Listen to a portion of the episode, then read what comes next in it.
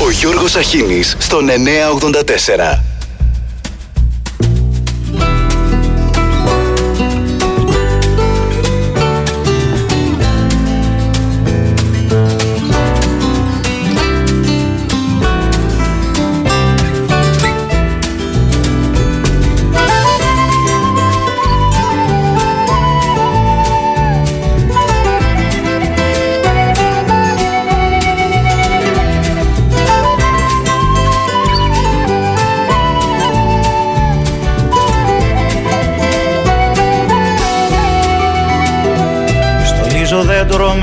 Χιόνια του Χριστού. Τραπέζι στρώνω με τα δώρα του χειμώνα. Εσύ το φως ενός ορίζοντα κλειστού. Που το φορώ του ταξιδιού μου αραβώνα. Ανάβω φώτα και λαμπιόνια ζωήρα Και μες στη φλόγα της γιορτής κερακυλιώνω Φωτογραφίζω αναμνήσεις στη σειρά. Να σε θυμάμαι όσο λείπω ένα χρόνο.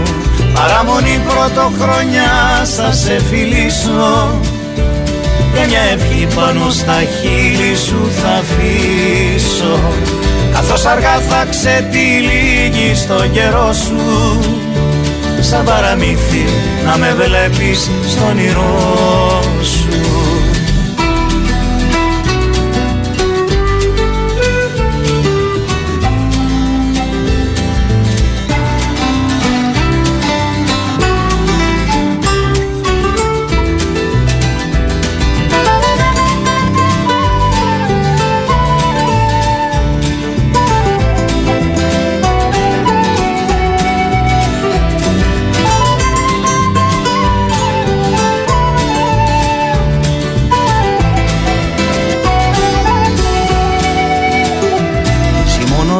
δώδεκα Χριστό ψώμα ζεστά. Με της αγάπης τη μαγιά και άσπρο αλεύρι να τα μοιράσεις σε παιδάκια γελαστά. Να έχουν να λένε για τη δόξα του Δεκέμβρη. Παραμονή πρωτοχρονιά θα σε φιλήσω. και μια ευχή πάνω στα χείλη σου θα αφήσω Καθώς αργά θα σε τυλίγει στο καιρό σου Σαν παραμύθι να με βλέπεις στο όνειρό σου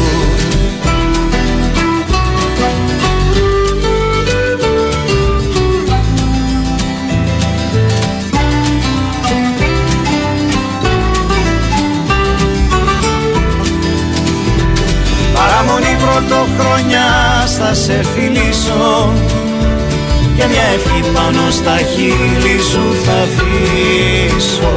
Καθώς αργά θα ξετυλίγει στον καιρό σου σαν παραμύθι να με βλέπεις στο όνειρό σου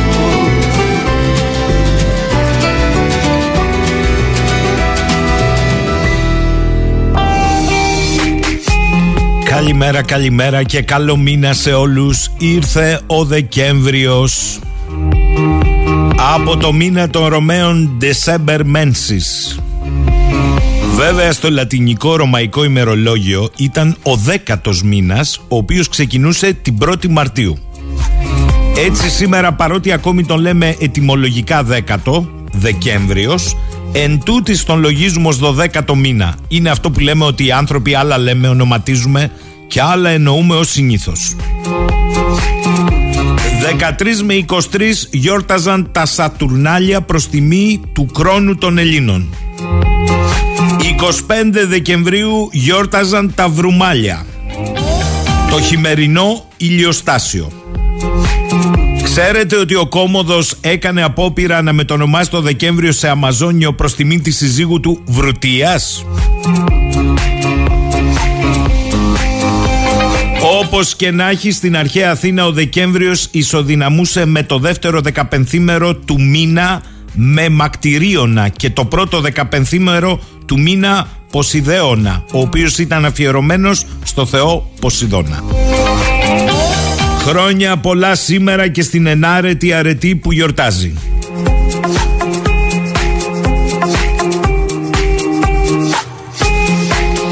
Θα διαβάσω πρώτα πρώτα ένα μήνυμα που μου ήρθε χθες το βράδυ από τον κύριο Στράτο Αλεξανδρόπουλο, καθηγητή φυσικής αγωγής στο πανέμορφο, όχι όμορφο όπως γράφει, στο πανέμορφο νησί της Τήλου, να πάτε. Γράφει λοιπόν ο φίλος μας ο Στράτος, δουλεύοντας για τα αθλητικά προγράμματα, αθλητικά μονοπάτια, Της άμκια αναγέννηση και πρόοδος που έχει αποκλειστικό χορηγό το Ίδρυμα Σταύρος Νιάρχος, αυτή την περίοδο προσπαθώ να αξιοποιήσω ένα παλιό προκάτ που έχει μείνει από το προσφυγικό, κάνοντας το καλλιτεχνικό εργαστήρι για μικρούς και μεγάλους με τη στήριξη της Δημάρχου Τήλου Μαρίας Καμά. Αναζητώντας το ίντερνετ υλικά για να εξοπλίσω το χώρο με μεγάλη μου έκπληξη αντίκρισα στην Google προτάσεις κοντινών επιχειρήσεων που βρίσκονται μόνο στην Τουρκία. Απ' την Ελλάδα τίποτα. Η Google δεν μου έβγαλε ούτε τη Ρόδο ούτε την Κο. Καλά πάμε. Σαν να λόγιζε το νησί ως επικράτεια της Τουρκίας. Βέβαια εδώ που τα λέμε η έκπληξη δεν είναι και τόσο μεγάλη αφού στον τομέα των τηλεπικοινωνιών το νησί στο μεγαλύτερο κομμάτι πιάνει τουρκική εταιρεία, Τουρξέλ π.χ. Αισθανόμαστε μόνοι μπροστά στα γεγονότα που εκτελήσονται με τη γείτονα με το Ανατολικό Αιγαίο και τα νησιά του να κοίται μακράν από τη χώρα των Αθηνών. Επισυνάπτω για του λόγου του αληθές δύο στιγμιότυπα οθόνης από την αναζήτηση αυτή. Και μας στέλνει και τα δύο στιγμιότυπα. Πράγματι έχει περιοχές στα μικρασιατικά παράλια να φάνε κότες. Ούτε μία ρόδο, ούτε μία κό. Τίπο. Για το Καστελόριζο δεν το συζητάμε. Στράτο, καλημέρα σε όλη την Τήλο. Άλλωστε, στο κράτος των Αθηνών στράτο μου και λοιποί, ασχολούμαστε με άλλα. Είναι η μεγάλη αίσθηση που προκάλεσε και το χθεσινό δείπνο του πρώην Πρωθυπουργού Αντώνη Σαμαρά με τον πρώην Πρωθυπουργό Κώστα Καραμαλή στην Κηφισιά. Διότι αυτοί όσο ο Μητσοτάκης θεωρούν ότι κάνει μακακίες θα βγουν με 100 κιλά υπέρβαροι και δύο. Κάνουν αντίσταση πάνω στο πιάτο. Ο ένας έχει αδυναμία στα μπριζολικά και ο άλλος έχει στα του ατμού. Μετά το χθεσινό δείπνο, λέει, αποφάσεων θα μιλήσει και ο Καραμαλής στην ιδρυτική εκδήλωση του Ιδρύματος Αντώνης Σαμαράς στις 7 Δεκεμβρίου. Και όλοι οι άλλοι να ψήνονται στα κάρβουνα. Εντάξει, παιδιά, καλά πάμε. Ερώτηση λέει για την παρέα. Πού εδρεύουν τα ραντάρ από τα οποία ενημερώνεται η Εθνική Μετρολογική Υπηρεσία για τις καιρικές συνθήκες του Ανατολικού Αιγαίου, ο ΕΟ; Τώρα ξέρω, δεν θέλω να σου πω, άστο. Ε, άκουγα τις αγγελικές ειδήσεις. Η Eurostat λέει αποκλιμάκωση του πληθωρισμού. Εντάξει, ο πληθωρισμός αποκλιμακώνεται στα νούμερα, η ακρίβεια αντέχει, οι πολίτες όχι. Διότι υπάρχει μήνυμα για νέο γκάζι στις τιμές.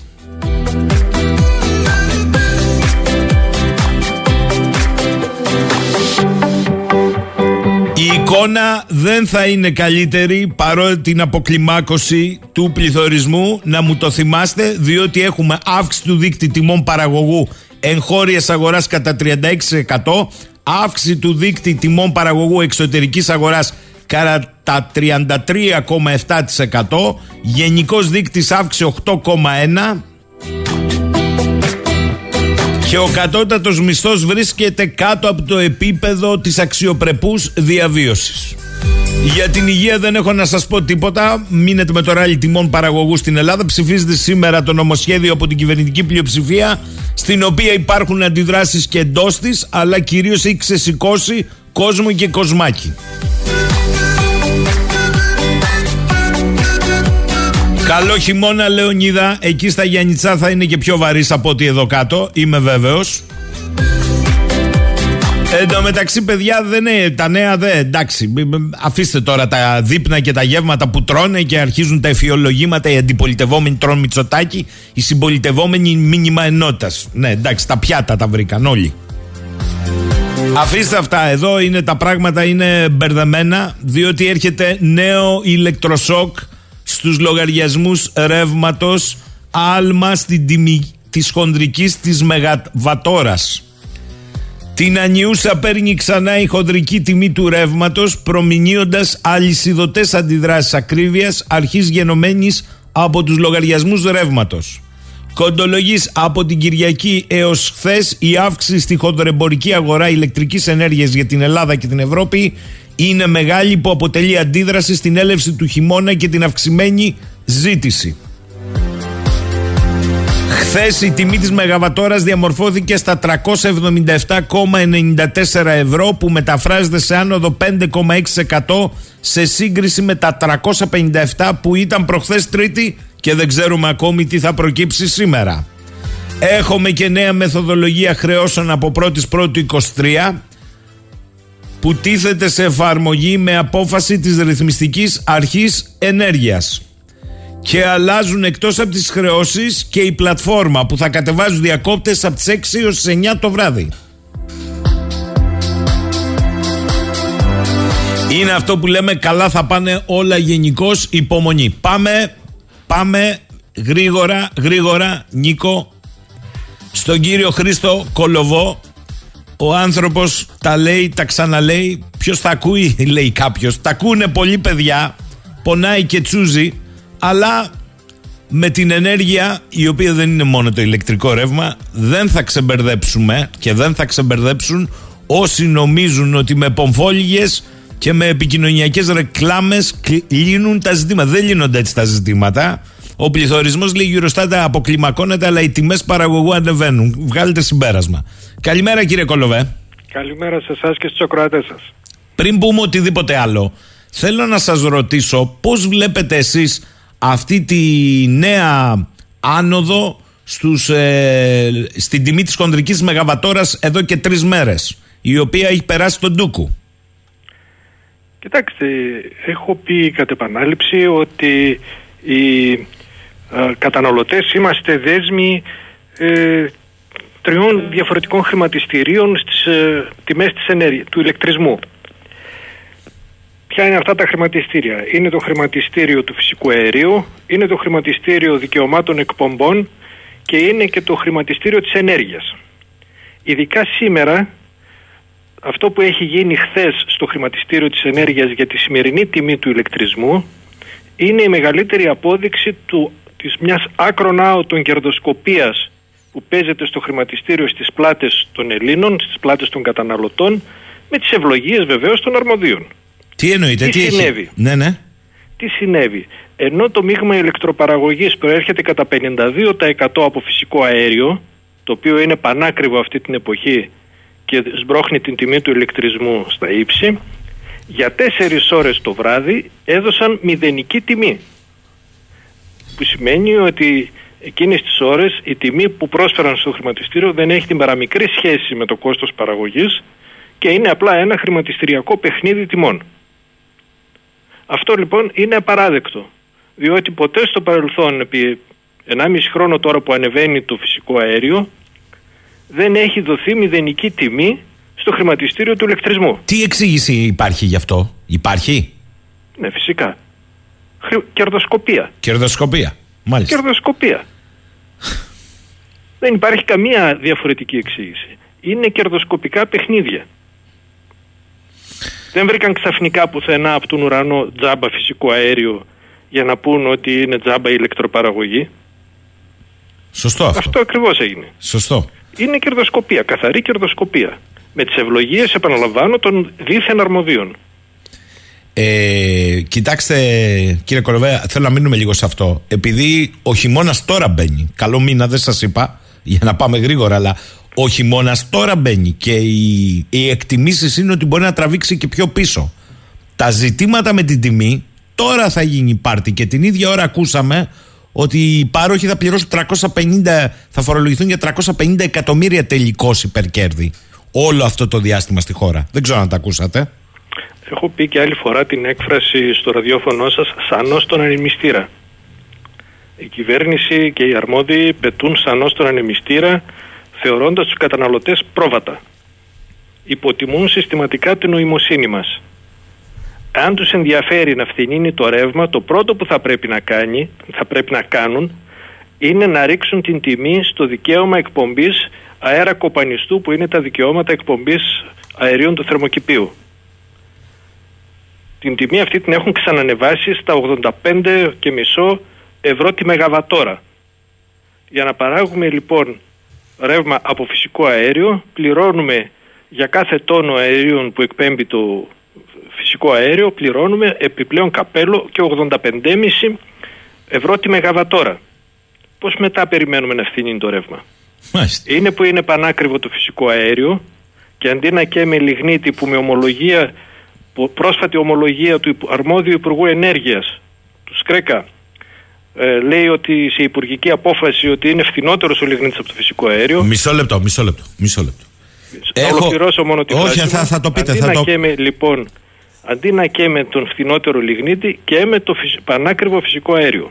Κύριε Κολοβέ, δεν το λέτε στον αέρα αυτό, γιατί υπάρχει αυτή η απόφαση του Υπουργείου Περιβάλλοντος ε, και Ενέργειας με θέμα αναστολή εκτέλεσης ε, πρωτοκόλλου απόφαση του Υπουργού Περιβάλλοντος για λύση της σύμβασης μίσθωσης του Δημοσίου Λιγνητορυχείου Αχλάδας. Σε εσάς εκεί πάνω. Ακριβώς. Λοιπόν, Στο νομό της Φλόρινας, στα σύνορα με τα Σκόπια. μάλιστα. Δίπλα Ε, στο Ναΐς Μελίτης και απέναντι από τις μονάδες ρεύματος των Σκοπιανών. Ακούστε τώρα, όχι εσείς, εσείς το ξέρετε, οι ακροατές. Τι λέει στην παράγραφο 9α ο Υπουργός, συντρέχουν επιτακτικοί λόγοι δημοσίου συμφέροντος για την άμεση λειτουργία του εν λόγω λιγνητορυχείου Αχλάδας προς το σκοπό επίτευξης της ενεργειακής επάρκειας της χώρας και ασφάλειας του εφοδιασμού της με εγχώριες ενεργειακές πρώτες ύλες. Ειδικότερα, εν μέσω της φοδρής παγκόσμιας ενεργειακής κρίσης με την οποία βρίσκεται αντιμέτωπη η χώρα μας, η λειτουργία του λιγνητορυχείου καθιστάται, καθίσταται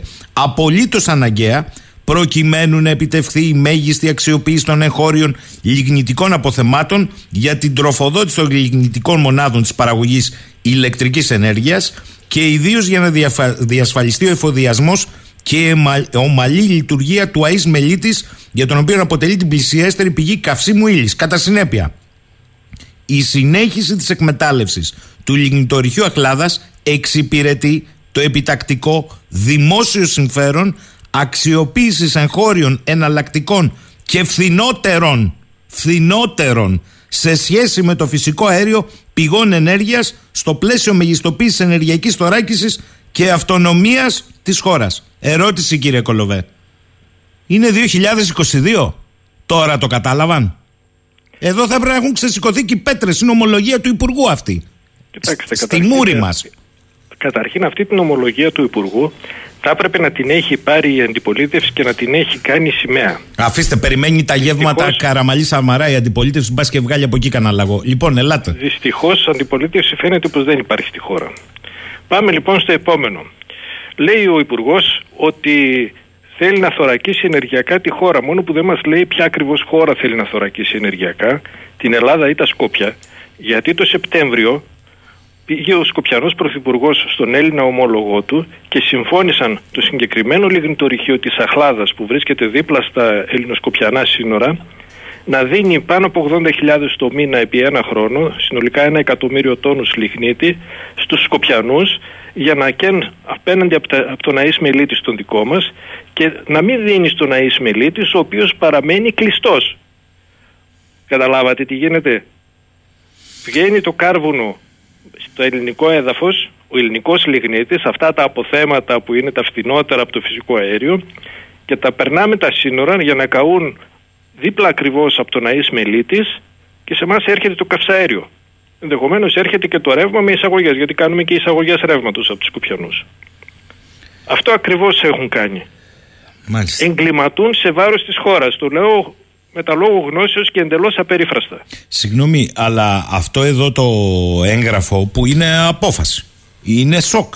Δηλαδή, μετά από τρία χρόνια πειραμάτων καταλήξαμε ότι είναι η εναλλακτική φθηνότερη ε, ο λιγνίτης. Τώρα το καταλάβαν. Ναι, η κατάσταση είναι ακόμα χειρότερη, ξέρετε. Γιατί τον Ιούλιο είχαν βγει με επιχειρέους τίτλους στα κυβερνητικά αφαιρέφωνα να μας πούν ότι στο φούλι λιγνητικές μονάδες. Και από τον Ιούλιο δεν δούλεψαν ποτέ στο φούλι λιγνητικές μονάδες, διότι πολύ απλά δεν υπάρχει λιγνίτης να κάψουν, επειδή η κυβέρνηση φρο- και οι ΔΕΗ φρόντισαν να διαλύσουν τα λιγνητορυχεία. Χωρίς λιγνητορυχεία δεν υπάρχει λιγνίτης. Τι έκαναν λοιπόν, φρόντισαν από τον Αύγουστο του 2021 να ζητήσουν να κλείσουν όλες οι λιγνητικές μονάδες και να αφήσουν τη χώρα ξεκρέμαστη βάζοντας όλα τα αυγά στο καλάθι του φυσικού αερίου και επειδή το φυσικό αέριο ξεκίνησε την άνοδο της τιμής από τις αρχές καλοκαιριού του 2021 ζούμε αυτά που ζούμε με τα τραγικά που βλέπουμε στους λογαριασμούς ρεύματος. Και διάβαζα επίσης χθες ότι συνολικά η Ευρωπαϊκή Ένωση έχει διαθέσει 700 λέει, δισεκατομμύρια ευρώ για την αντιμετώπιση, για την ανακούφιση των καταναλωτών. Αυτά τα 700 δισεκατομμύρια είναι ένα τεράστιο ποσό, είναι λεφτά των φορολογουμένων, δεν τα γέννησε η Ευρωπαϊκή Κομισιόν από τον ουρανό και δεν έχουν λύσει απολύτως κανένα πρόβλημα. Διότι το πρόβλημα των φυσικομένων λογαριασμών το έχουμε μπροστά μας, θα το έχουμε μπροστά μας για χρόνια και έχω πει εδώ και ένα χρόνο μιλώντας σε ραδιόφωνα ότι οι πολιτικοί έχουν μετατρέψει την ενέργεια σε όπλο φτωχοποίησης όλων μας. Και όταν μιλάτε για φυσικό αέριο, μιλάμε για εισαγόμενο φυσικό αέριο στην Ελλάδα. Απολύτως φυσικό αέριο εισαγόμενο, όχι δικό μας. Μάλιστα. Ε, ρωτάει εδώ ο φίλος ο Κώστας καλημέρα, λέει στον πάντα εξαιρετικό κύριο Κολοβό. Αν λοιπόν λέει οι λιγνητικές μονάδες δεν έχουν μπει πλήρως, πότε βλέπει να μπαίνουν πλήρως, να λειτουργεί όλες το σύστημα, έτσι πώ πάμε με τους ρυθμούς που πάμε; Η απάντηση είναι μονολεκτική. Ποτέ. Ποτέ; Ποτέ. Μα εδώ δεν θα τις βάλουν ποτέ για τον πολύ απλό λόγο ότι δεν έχουν λιγνίτη να τις τροφοδοτήσουν. Διότι διέλυσαν τα λιγνητορυχεία. Μάλιστα το λιγνητορυχείο το αμυντέο το έδωσαν στους Γερμανούς για να βάλουν φωτοβολταϊκά οι Γερμανοί εκεί πέρα με μια κοινή εταιρεία με τη ΔΕΗ ανανεώσιμες όπου όμως οι Γερμανοί έχουν το 51%. Μάλιστα. Λέει εδώ ο Στέφανος, κύριε Κολοβέ, σωστά το λέτε εσείς, αλλά πόσο είναι εφικτό η αποδέσμευση τιμής του ηλεκτρικού ρεύματος από το χρηματιστηριακό πεδίο αυτή τη στιγμή; Κοιτάξτε, έχω πει και άλλη φορά ότι όλα είναι θέμα πολιτικής βούλησης. Από εκεί ξεκινούν όλα. Διότι η πολιτική είναι αυτή που έχει καταστήσει τον ηλεκτρισμό πανάκριβο. Δεν έγιναν τυχαία όλα αυτά που έγιναν. Έγιναν βάσει συγκεκριμένης πολιτικής, η οποία υλοποιήθηκε στα πλαίσια της Ευρωπαϊκής Ένωσης, προκειμένου, σας είπα, ο ηλεκτρισμός, γενικά η ενέργεια, να μετατραπεί σε όπλο φτωχοποίησης των πάντων. Και στο βάθος φαίνεται μια αρπαγή περιουσιών. Ε, ο φίλος Σοφώτης, καλημέρα, λέει κύριε Κολοβέ. Έχετε να πείτε κάτι για το νέο τρόπο τιμολόγησης που έχει αναγγείλει η ΡΑΕ με βάση την ισχύ της παροχής, γιατί νομίζω ότι υπάρχει θέμα εκεί. Θα τιμωρηθούν όσοι πλήρωσαν περισσότερα για να έχουν τριφασικό και πλήρωναν ήδη και παραπάνω πάγιο, λέει ο Φώτης.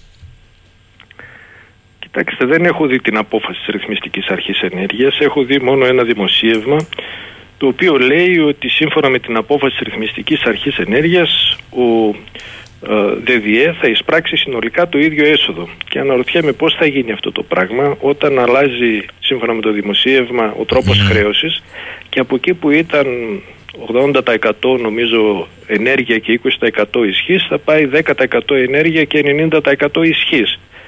Ε, όλοι μας στους λογαριασμούς μας ε, που έχουμε στα σπίτια μας ε, μπορούμε να δούμε κάπου να λέει ένα νούμερο 8 ΚΒΑ KVA ή 25 ή 12 ΚΒΑ που είναι η ισχύς που έχει συμφωνήσει ο ΔΔΕ να παρέχει στο κάθε κτίριο μέσω του συμβολέου του λογαριασμού ρεύματος μέσω της σύμβασης παροχής ηλεκτρισμού. Αυτό λοιπόν, ε, επειδή αυτή την ε, ισχύ την ε, πληρώνουμε εδώ και χρόνια από τότε που έκανε ο κάθε καταναλωτής τη σύμβαση για την ηλεκτροδότηση του ακινήτου έρχεται τώρα η ρυθμιστική αρχή ενέργειας ως μαθητευόμενος μάγος να την αλλάξει. Στην πραγματικότητα αλλάζει τους κανόνες του παιχνιδιού και τραβάει το χαλί κάτω κυρίως από όσους έχουν ε, εξοχικά σπίτια ή σπίτια κλειστά τα οποία θέλουν να τα πουλήσουν.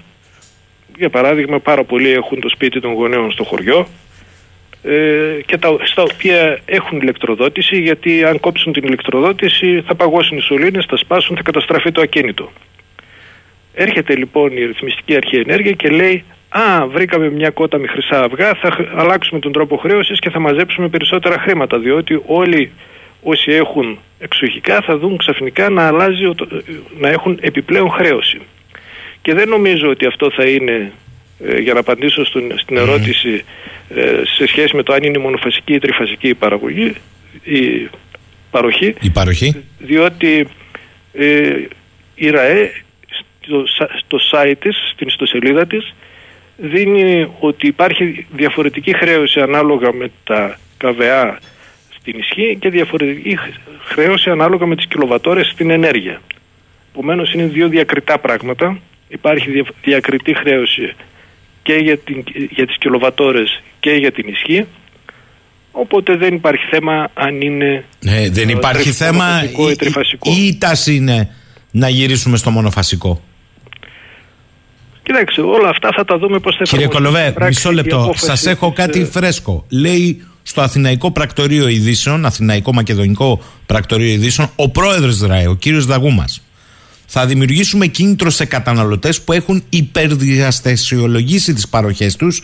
Για παράδειγμα, έχουν τριφασικέ παροχές, ενώ θα μπορούσαν να καλύψουν τις ανάγκες τους με μονοφασικές, να προχωρήσουν σε απαιτούμενες τροποποιήσεις ώστε να έχουν χαμηλότερες χρεώσεις στους λογαριασμούς ρεύματος. Εγώ καταλαβαίνω να το ξαναγυρίσω στο μονοφασικό. Σύμφωνα με ε. τα στοιχεία μας, λέει, στην Ευρώπη εφαρμόζονται δύο μοντέλα για τον υπολογισμό. Αποχρεώσει με βάση αποκλειστικά την ενέργεια που καταναλώνεται, μέχρι αποκλειστικά την ισχύ όπως η Ιταλία. Η τάση με τις εκθέσεις των ευρωπαϊκών αρχών κατατείνει, λέει ο πρόεδρος, σε χρεώσεις με βάση την ισχύ της εγκατάστασης. Εξέλιξη που θα επηρεάσει και τις χρεώσεις δικτύου για τους φορτιστές μέχρι και των ηλεκτρικών οχημάτων. Στην Ελλάδα, οι χρεώσεις δικτύου σήμερα αντιστοιχούν κατά 80% στην ενέργεια. Ποσοστό που από το 23 θα περιοριστεί σε 10% με το υπόλοιπο 90% να συναρτάται με την ισχύ της εγκατάστασης. Πείτε μου τι καταλαβαίνετε από αυτό. Καταλαβαίνω αυτό που σας έχω πει και άλλη φορά ότι η ρυθμιστική αρχή ενέργειας είναι μέρος του προβλήματος της ακριβής ενέργειας. Και ε, γι' αυτό ακριβώς ανέφερα νωρίτερα την έκφραση μαθητευόμενοι μάγοι. Δεν, ε, δεν προσπαθούν να λύσουν το πρόβλημα της ε, ακριβής ενέργειας, προσπαθούν να εξασφαλίσουν περισσότερα έσοδα με αφανή τρόπο, με αδιαφανή τρόπο που δεν τον καταλαβαίνει ο, πολύς ο απλός καταναλώτης. Ε, όπως είχαν εγκρίνει την ρήτρα αναπροσαρμογής την οποία ήταν αδύνατο να καταλάβει κανείς ε, πώς εφαρμόζεται είτε στον ηλεκτρισμό είτε στο φυσικό αέριο κατά τον ίδιο τρόπο έρχονται τώρα και αλλάζουν ε, τον τρόπο χρέωσης στο δίκτυο της διανομής σας είπα τραβώντας το χαλί, αλλάζοντας τους κανόνες του παιχνιδιού εντελώς ξαφνικά και τελικά θεωρώ ότι ο ΔΔΕ θα βρεθεί με περισσότερα έσοδα. Μάλιστα. Όχι αλλάζοντας τους κανόνες. Επειδή εμείς ως καταναλωτές, μας το λέει ο πρόεδρος, υπερεκτιμήσαμε τις δυνατότητες των εγκαταστάσεων με τριφασικά και ξαγυρίσουμε στο μονοφασικό. Εδώ με ρωτάνε και η ενεργοποίηση πλατφόρμας από τον ΑΔΜΙΕ για την ε, μείωση της ζήτησης κατά τις ώρες αιχμής 6-9. Τι είναι αυτό, λέει κύριε Κολοβέ; 6 με 9 το βράδυ. Αυτός είναι άλλος ένας τρόπος που θα αυξήσει την επιβάρηση των καταναλωτών. Γιατί προσπαθώντας να μειώσουν την χρήση ε, του δικτύου στις ώρες της ε, εχμής, της βραδινής εχμής, ε, θα δώσουν το δικαίωμα σε εταιρείες να ζητήσουν αποζημίωση για να κλείσουν και αυτές οι αποζημιώσεις βεβαίως θα μεταφερθούν στον, στις πλάτες των τελικών καταναλωτών. Δεν πρόκειται να τις, πληρώσουν, να τις πληρώσει ο Αδημία από την τσέπη του. Ωραία. Ο Φώτης λέει καλημέρα κύριε Κολοβέ. Θέλω να πω λέει στον κόσμο για να ξέρει 8 καβεά αν δεις το λογαριασμό είναι μονοφασικό. Ό,τι άλλο 12, 15, 25 καβεά είναι τριφασικό. Έτσι για να, για να μην πόνο κεφαλιάζει λέει να τον βοηθήσω. Ο Γιάννης θα ήθελα το σχόλιο του κυρίου Κολοβού σχετικά με το παρακάτω. Με πληθωρισμό λιάνο του 10% δεν υπήρξε καμία ενέργεια ούτε από την κυβέρνηση ούτε από την αντιπολίτευση για την αναθεώρηση των κριτηρίων σύμφωνα με την οποία τα νοικοκυριά εντάσσονται στο κοινωνικό τιμολόγιο Β. Παραμένουν τα 9.000 ευρώ για μονοπρόσωπα νοικοκυριά από το 2018. Αυτό δεν θα έπρεπε λέει να το δούνε. Κοιτάξτε, έχουμε μια κυβέρνηση η οποία βλάπτει σοβαρά το πορτοφόλι μας. Είναι τόσο απλό.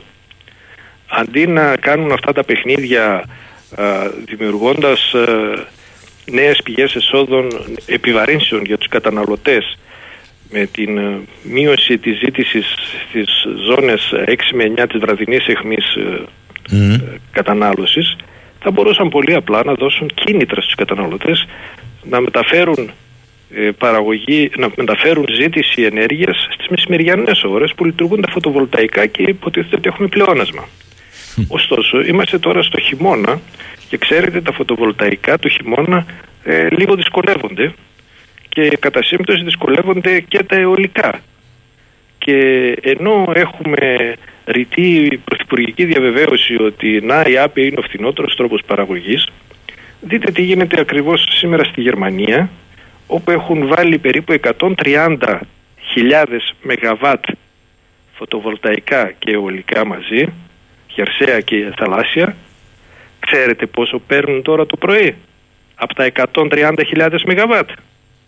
Η απόδοση είναι περίπου 5.000 ΜΒ έπαιρνε η Γερμανία τώρα το πρωί από τα 130.000. Πείτε μου εσείς αν αυτό το πράγμα σας λέει ότι μπορεί ποτέ να φθηνίνει ο λογαριασμός του ρεύματος βάζοντας τις δίθεν άπε. Εκεί ακριβώς βρίσκεται το πρόβλημα. Και φυσικά το ίδιο συμβαίνει και στην Ελλάδα, διότι έχουμε μαζί με τα αιωλικά και φωτοβολταϊκά περίπου πάνω από 10.000 ΜΒ, μαζί με τα νερά, τα υδροελεκτρικά είναι πάνω από 13.000 ΜΒ και δεν μπορούν να καλύψουν μια ζήτηση ηλεκτρισμού της τάξης των 3.000 ΜΒ. Έρχονται λοιπόν αυτά τα συστήματα και προστίθενται στο σύστημα ηλεκτροδότησης και ακριβώς επειδή προστίθενται χωρίς να αντικαταστήσουν θερμικές μονάδες κάνουν συνολικά το σύστημα ηλεκτροδότησης πιο ακριβό για όλους μας. Μη μετακινήστε πολύ γιατί χάνουμε, έχει μικροδιακοπές στο σήμα. Λέει εδώ ο Στέφανος, ε, η τριφασική οικιακή παροχή επιτρέπει την ομαλή λειτουργία του δικτύου και αποτρέπει την υπερφόρτωση. Άρα η επιλογή οικιακής παροχής μονοφασική, τριφασική δεν έχει σχέση με την κατανάλωση. Θα μας τρελάνουν, λέει, αυτοί που παίρνουν τις αποφάσεις. Φαντάζομαι δεν διαφωνείτε, κύριε Κολοβές, σε αυτό. Εγώ σας είπα ότι αυτά που, τα κάνουν είναι νέες πηγές εσόδων. Ναι, είστε σαφείς. Κύριε Κολοβέ, ε, ε, με βάση την εικόνα που έχετε και έτσι όπως διαμορφώνεται και μας είπατε ότι δεν υπάρχει ούτε λιγνίτης, εγώ καταλαβαίνω ότι οι τιμές δεν πέφτουν, βρίσκονται νέα εσωτερικής διευθέτησης πεδία πλουτισμού και την ίδια ώρα η υπάροχη είναι με 350 εκατομμύρια υπερκέρδη. Και εδώ μου γράφουν όλοι ε, ότι εδώ ζούμε ένα χρόνο, ενάμιση χρόνο εσχροκέρδειας. Πώς γίνεται αυτό; Σας είπα νωρίτερα ότι έχουμε μια κυβέρνηση η οποία βλάπτει σοβαρά το πορτοφόλι μας. Τόσο απλό είναι.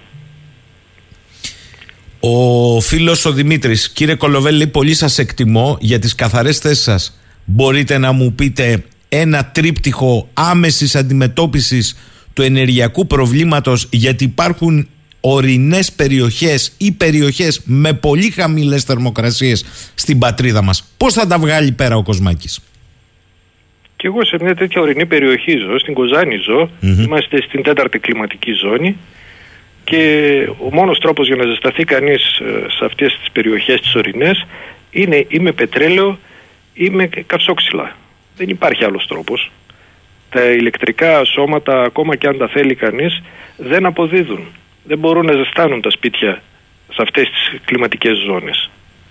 Ακόμα και αν έχει κανείς ε, παχουλό πορτοφόλι και μπορεί να πληρώσει αυτούς τους εξωφρενικούς λογαριασμούς που στέλνουν. Άρα λοιπόν η πρώτη λύση είναι η μείωση της φορολογίας στο πετρέλαιο θέρμανσης. Το οποίο ακριβώς επειδή δεν υπάρχει ζήτηση έχει πέσει η τιμή το τελευταίο διάστημα. Είχε ξεκινήσει στην περιοχή μας γύρω στο 1,40 και τώρα είναι γύρω στο 1,14-1,15. Ε, και μάλιστα οι πάροχοι πρατηριούχοι περιμένουν και νέα μείωση στις τιμές. Ε, σε κάθε περίπτωση ε, Έχω πει και άλλη φορά ότι μια χρηστή διοίκηση θα φροντίζει να μην βάζει όλα τα, τα αυγά σε ένα καλάθι. Πρέπει να δίνει επιλογές, δυνατότητες. Και αυτό ακριβώς είναι που λείπει σήμερα. Δεν, υπάρχουν, δεν δίνονται επιλογές, δεν δίνονται δυνατότητες. Υποτίθεται ότι η δημοκρατία είναι ένα πολίτευμα το οποίο δίνει επιλογές στους πολίτες. Δυστυχώς εδώ πάμε να χάσουμε και τις επιλογές ακόμα και στα τρόφιμα με το καλάθι του νοικοκυριού. Τι είναι αυτό το πράγμα; Θα παίρνουμε τα τρόφιμα που επιλέγει η κυβέρνηση και θα τα παίρνουμε από τα σούπερ μάρκετ, όχι από τον μπακάλικο της γειτονιάς. Είναι εντελώς απαράδεκτα αυτά τα πράγματα. Μας οδηγούν ταχαίως σε μια κοινωνία με νεομαοϊκά χαρακτηριστικά. Ε, πριν σας αποχαιρετήσω κύριε Κολοβέ ε, με ρωτάει εδώ πάρα πολλοί κόσμος άρα η αίσθηση του κυρίου Κολοβού είναι ότι θα μπούμε σε μία μακρόχρονη στενοπό με ακριβά τιμολόγια; Το έχω πει και από τις αρχές του έτους ότι αυτή η κατάσταση θα διατηρηθεί αρκετά χρόνια και μάλιστα ενώ στην αρχή μας έλεγαν ότι κοιτάξτε η κατάσταση θα ομαλοποιηθεί στο τέλος του 2021 έχουμε φάει όλο το 2022 με πανάκριβο, πανάκριβη ενέργεια ε, και τώρα έχουν αρχίσει και μας λένε ότι το 2023 θα είναι ακόμα χειρότερο για τον απλό λόγο ότι στο πρώτο μισό του 2022 υπήρχε ροή ρωσικού αερίου ενώ πλέον για το 2023 δεν θα υπάρχει. Μάλιστα.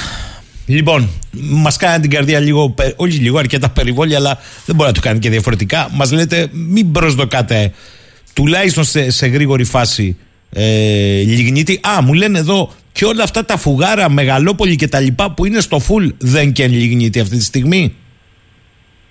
Στη όχι βέβαια. Στη Μεγαλόπολη μέχρι προχθές ε, δεν δούλευαν λιγνητικές μονάδες, δουλεύει η μονάδα του φυσικού αερίου.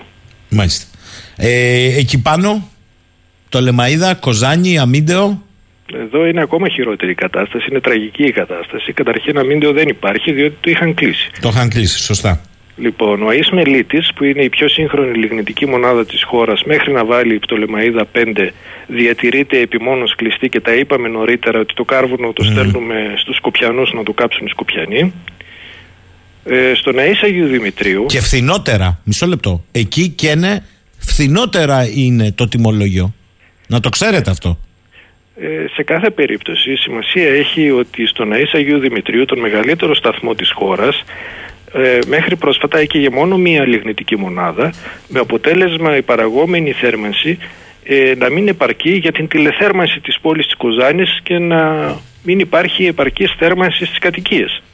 Η, Κοζάνη, η πόλη της Κοζάνης εδώ και 29 χρόνια θερμαίνεται από τον Αΐς Αγίου Δημητρίου, από τη θερμότητα που, έχει, βγάζει το λιγνητικό εργοστάσιο. Φέτος; Φέτος ε, δεν ε, μπόρεσε να ζεσταθεί. Τώρα μια-δυο μέρες έχουν βάλει άλλες δύο μονάδες, αλλά το πρόβλημα είναι, ξέρετε, ότι με περίσσιο θράσος έρχεται η ΔΕΗ και λέει στην ε, τοπική δημοτική επιχείρηση ότι κοιτάξτε ε, για να σας δώσω θέρμανση από τις λιγνητικές μονάδες πρέπει εσείς να πληρώσετε τα δικαιώματα εκπομπής διοξιδίου του άνθρακα. Είναι εντελώς παρανοϊκή αυτή η θέση της ΔΕΗ και μάλιστα αυτό το πιστοποιεί η υπουργική απόφαση που διαβάσατε του ΣΚΡΕΚΑ. Που λέει ότι ο λιγνίτης είναι φθηνότερος από το φυσικό αέριο. Έρχεται λοιπόν η ΔΕΗ και τι κάνει, και τις, δουλεύει τις μονάδες φυσικού αερίου και φυσικό αέριο και δεν καίει τον φθηνότερο λιγνίτη διότι έχει τη σιγουριά ότι το κράτος θα της καλύψει τη χασούρα με τις δίθεν επιδοτήσεις των λογαριασμών ρεύματος για τους καταναλωτές. Στην πραγματικότητα, το κράτος δίνει λεφτά στη ΔΕΗ για να συνεχίζει να καίει φυσικό αέριο. Καταλάβατε περί τίνος πρόκειται. Εισαγόμενο φυσικό αέριο. Δεν θα κουράζομαι να το λέω εγώ αυτό. 100% εισαγόμενο φυσικό αέριο. Διότι το δικό μας κάνει τζιζ να μην το ακουμπήσουμε. Ε, θέλω να σας ευχαριστήσω. Λέει εδώ ο Φώτης Δηλαδή, λέει κύριε Κολοβέ, μας λένε να πληρώνουμε ένα σκασμό λεφτά ώστε να αλλάξουν και οι εσωτερικές καλωδιώσεις. Να βάλουμε μονοφασικό γιατί, για να μην μπορούμε ταυτόχρονα να έχουμε κουζίνα και θερμοσύμφωνα για παράδειγμα, γιατί γι' αυτό κάποιος επέλεγε τριφασικό, για να μην πέφτει το ρελέ όταν τα βάζε μαζί. Πόσο κοστίζει μια εσωτερική αλλαγή στην εγκατάσταση, Μήπως θα δώσουν επιδότηση κανένα καλάθι πάλι, θα μας τρελάνουν, λέει ο Φώτης. Ε, ε, δεν νομίζω διαφωνεί ο κύριος Κολοβός. Κύριε Κολοβέ, ένας επίλογος από εσάς. Κοιτάξτε, είπα και νωρίτερα, ο επίλογος είναι απλός. Έχουμε μια κυβέρνηση η οποία βλάπτει σοβαρά το πορτοφόλι των Ελλήνων. Με μια συγκεκριμένη πολιτική και όλα τα κόμματα που ταυτίζονται με την ίδια πολιτική θα ακολουθήσουν μια πολιτική αν εκλεγούν στις προεχόμενες εκλογές που θα συνεχίσει να βλάπτει σοβαρά το πορτοφόλι μας. Και βεβαίως όταν το πορτοφόλι μας αδειάζει τα παιδιά μας ξενιτεύονται διότι δεν έχουν στον ήλιο μοίρα στην Ελλάδα. Και αυτός ακριβώς είναι και ο λόγος που βγαίνω εγώ στα ραδιόφωνα και τα λέω γιατί ακριβώς αυτή η πολιτική καταστρέφει τις ζωές των παιδιών μας. Αυτό είναι το μεγάλο πρόβλημα το οποίο έχουν δημιουργήσει. Καλημέρα κύριε Κολοβενά, είστε καλά, ευχαριστώ πολύ. Ο φίλος μου ο Λεωνίδας λέει ότι όχι μόνο φθηνότερα τιμολόγια στα Σκόπια, αλλά τα εργοστάσια των Σκοπίων είναι παρτάλια, αν μου επιτρέπετε λέει, για τους ρήπους εκεί κουβέντα. Έχουμε λυσάξει για τους ρήπους του Λιγνίτη εδώ. Στέφανος, η επιστημοκτά... Δεν το καταλαβαίνω. Επιστημοκτάτες. Έτσι θελητέ από τη στιγμή που αποφασίζουν και διατάσσουν ό,τι και να πει ο απλός λαός πάει στο βρόντο. Γιάννης, καλημέρα. Καλημέρα, Γιάννη. Ελπίζω να έφτασε Ηράκλειο. Ε, ο Σάκης λέει: Εκβίαζαν το βιοπαλαιστή, βάλε Ιντερνετ 70 ευρώ το μήνα για το πώς, δώσε και 450 για το κάθε πώς να τα αγοράσεις. Κάθε τρεις μήνες κρατάνε κάτι 20 ευρώ οι τράπεζες για έξοδα πώς. Στην κάθε συναλλαγή σου κρατάει και ποσοστό, συν κάτι από εδώ, κάτι από εκεί. Και εκεί που λες OK, τελείωσε το μάθημα, αν δε που τελείωσε, χτυπά το τηλέφωνο. Ε, τέσσερις μόλις κοιμήθηκε το μωρό να βγάλω κι εγώ μισή ώρα τα παπούτσια. 15 ευρώ κύριε για την ετήσια συνδρομή σας στο πώς. Αχ παιδιά. Αχ. Λοιπόν, ε, επειδή θα πάμε στα μεγάλα ενεργειακά, στα βαριά χαρτιά μετά, πάμε με τραγούδι για διάλειμμα στις 11 και επανερχόμαστε δερμύτεροι.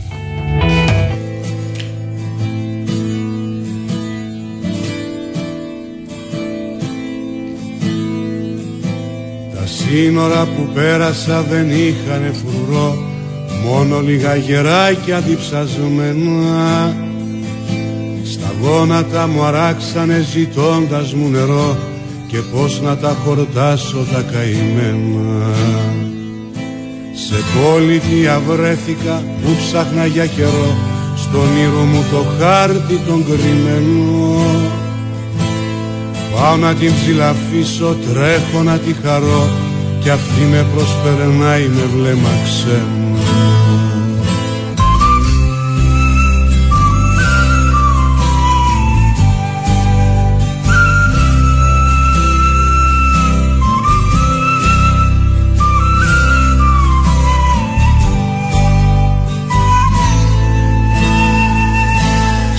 άγορα ζωήλατα και εξώτικα πουλιά Και κράχτες που σωσίδια διαλαλούνε. Αγόρασα από ένα σε δυο γυμνα παιδιά Και εκείνα ζαρωμένα μ' απαντούνε. Οι δόκιμες μας γέρασαν νωρίς στον κόσμο αυτό Κι αν τόσο θες να κάνεις μια αβαρία. Δώσε μας λίγο πράσινο κύφ μαροκινό Και θα στο ξεπληρώσει η ιστορία.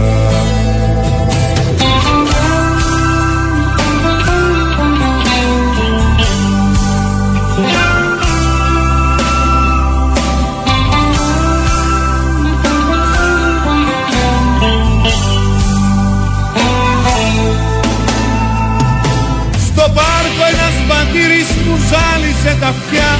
Πως ήσουν τράπουλα σημαδεμένη Στους τέσσερις ανέμους σκορπίσαν τα χαρτιά Που να σε ψάξω χώρα μου χαμένη. Στον ώμο το δισάκι μου σε εσάς ξαναγυρνώ Φωτιά νερό αέρα μου και χώμα. Δεν βγαίνουνε τα όνειρα σε πληστηριασμό Δεν παίχτηκε η παρτίδα μας ακόμα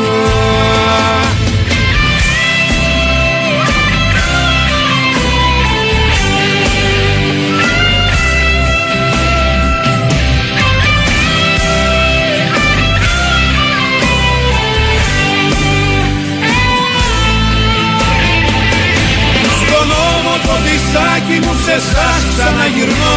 Φωτιά νερό αέρα μου και χρώμα Δεν βγαίνουνε τα όνειρα σε πληστηριασμό. Δεν παίχτηκε η παρτίδα μας ακόμα.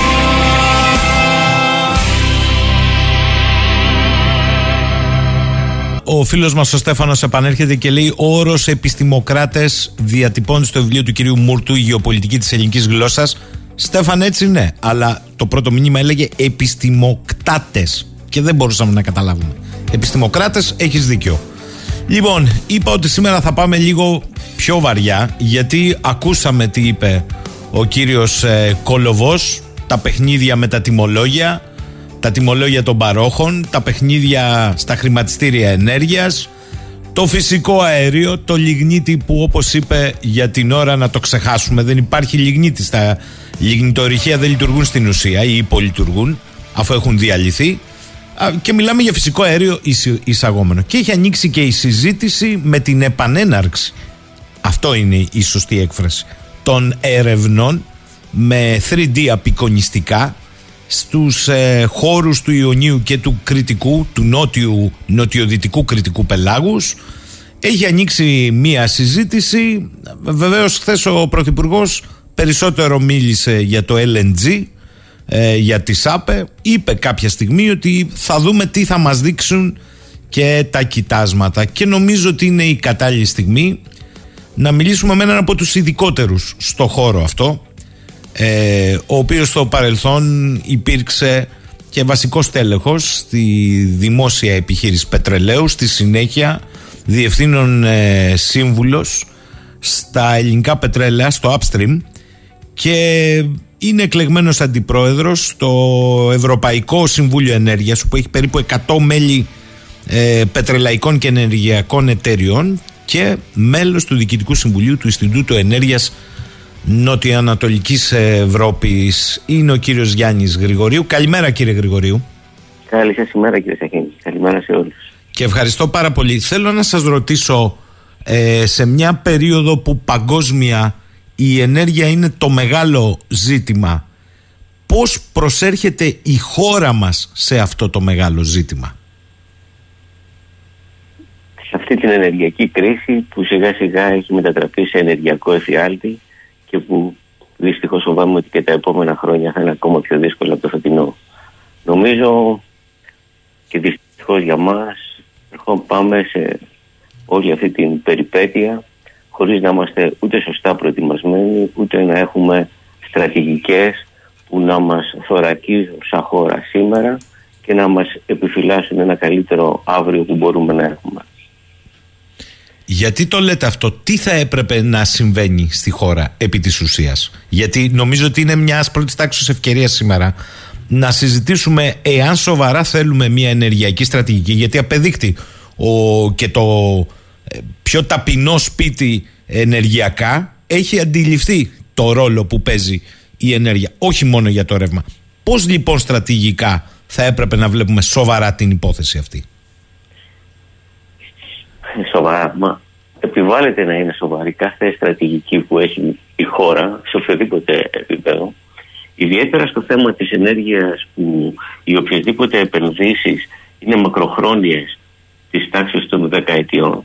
Αλίμονο εάν δεν χαράξεις από την αρχή μια στρατηγική που θα σε οδηγεί σε θετικά αποτελέσματα και την οποία να την ακολουθείς με συνέπεια και συνέχεια και να μην την αλλάζεις συνεχώς ανάλογα με τις συγκυρίες, τις διεθνείς ή τις εσωτερικές μόνο και μόνο για να έχεις μια άγρα ψηφοφόρων ή μέσα σε ένα γεωπολιτικό σύστημα το οποίο είναι συνεχώς εξελισσόμενο και αλλάζει να προσπαθείς εκείνη τη στιγμή να πάρεις θέση. Πρέπει ιδιαίτερα στην ενέργεια να έχεις μια στρατηγική που θα την ακολουθείς όπως είπα με αυτές τις δύο λέξεις χαρακτηριστικά με συνέπεια και συνέχεια. Και στη χώρα μας στα τελευταία 50 χρόνια έχω δουλεύω 42 χρόνια πια στον ενεργειακό τομέα, παρακολουθεί κανείς σπασμωδικές και εφήμερες κινήσεις. Δεν γίνεται έτσι. Δηλαδή δεν είναι. Μπαίνω μέσα στο δωμάτιο, πατάω το διακόπτη και έχω φως. Δεν είναι τόσο απλό. Για να φτάσει σε αυτό το σημείο, οφείλει να έχεις κάνει μία σειρά από πράγματα την ώρα τους και σωστά. Και δεν το κάνουμε. Ε, Χθες ο Πρωθυπουργός είπε ότι η Ελλάδα είναι εξαγωγός ενεργειακής ασφάλειας. Ε, απομαγνητοφωνώντας ε, την ομιλία του ε, στο παγκόσμιο, στην παγκόσμια ημερίδα για το LNG διαπιστώνω τα εξής. Προαναγγελία δημιουργίας νέων θέσεων FSU και FSRU εκτός από την Αλεξανδρούπολη στην Ελλάδα. Μαζικές επενδύσεις στο φυσικό αέριο και ιδιαίτερα στο LNG. Αναβάθμιση ενεργειακής ασφάλειας ως hub για τα δυτικά Βαλκάνια. Και λέμε, είμαστε εξαγωγέας ενεργειακής ασφάλειας στους γείτονές μας και κόμβος από τον οποίο σιγά σιγά περνούν όλο και περισσότερα ε, LNG και υγροποιημένο φυσικό αέριο δηλαδή ή φυσικό αέριο. Είμαστε κόμβος. Αυτό μας καθιστά στρατηγικά παιχτή. Ναι, και σε αυτό έχω πολλές αντιρρήσεις.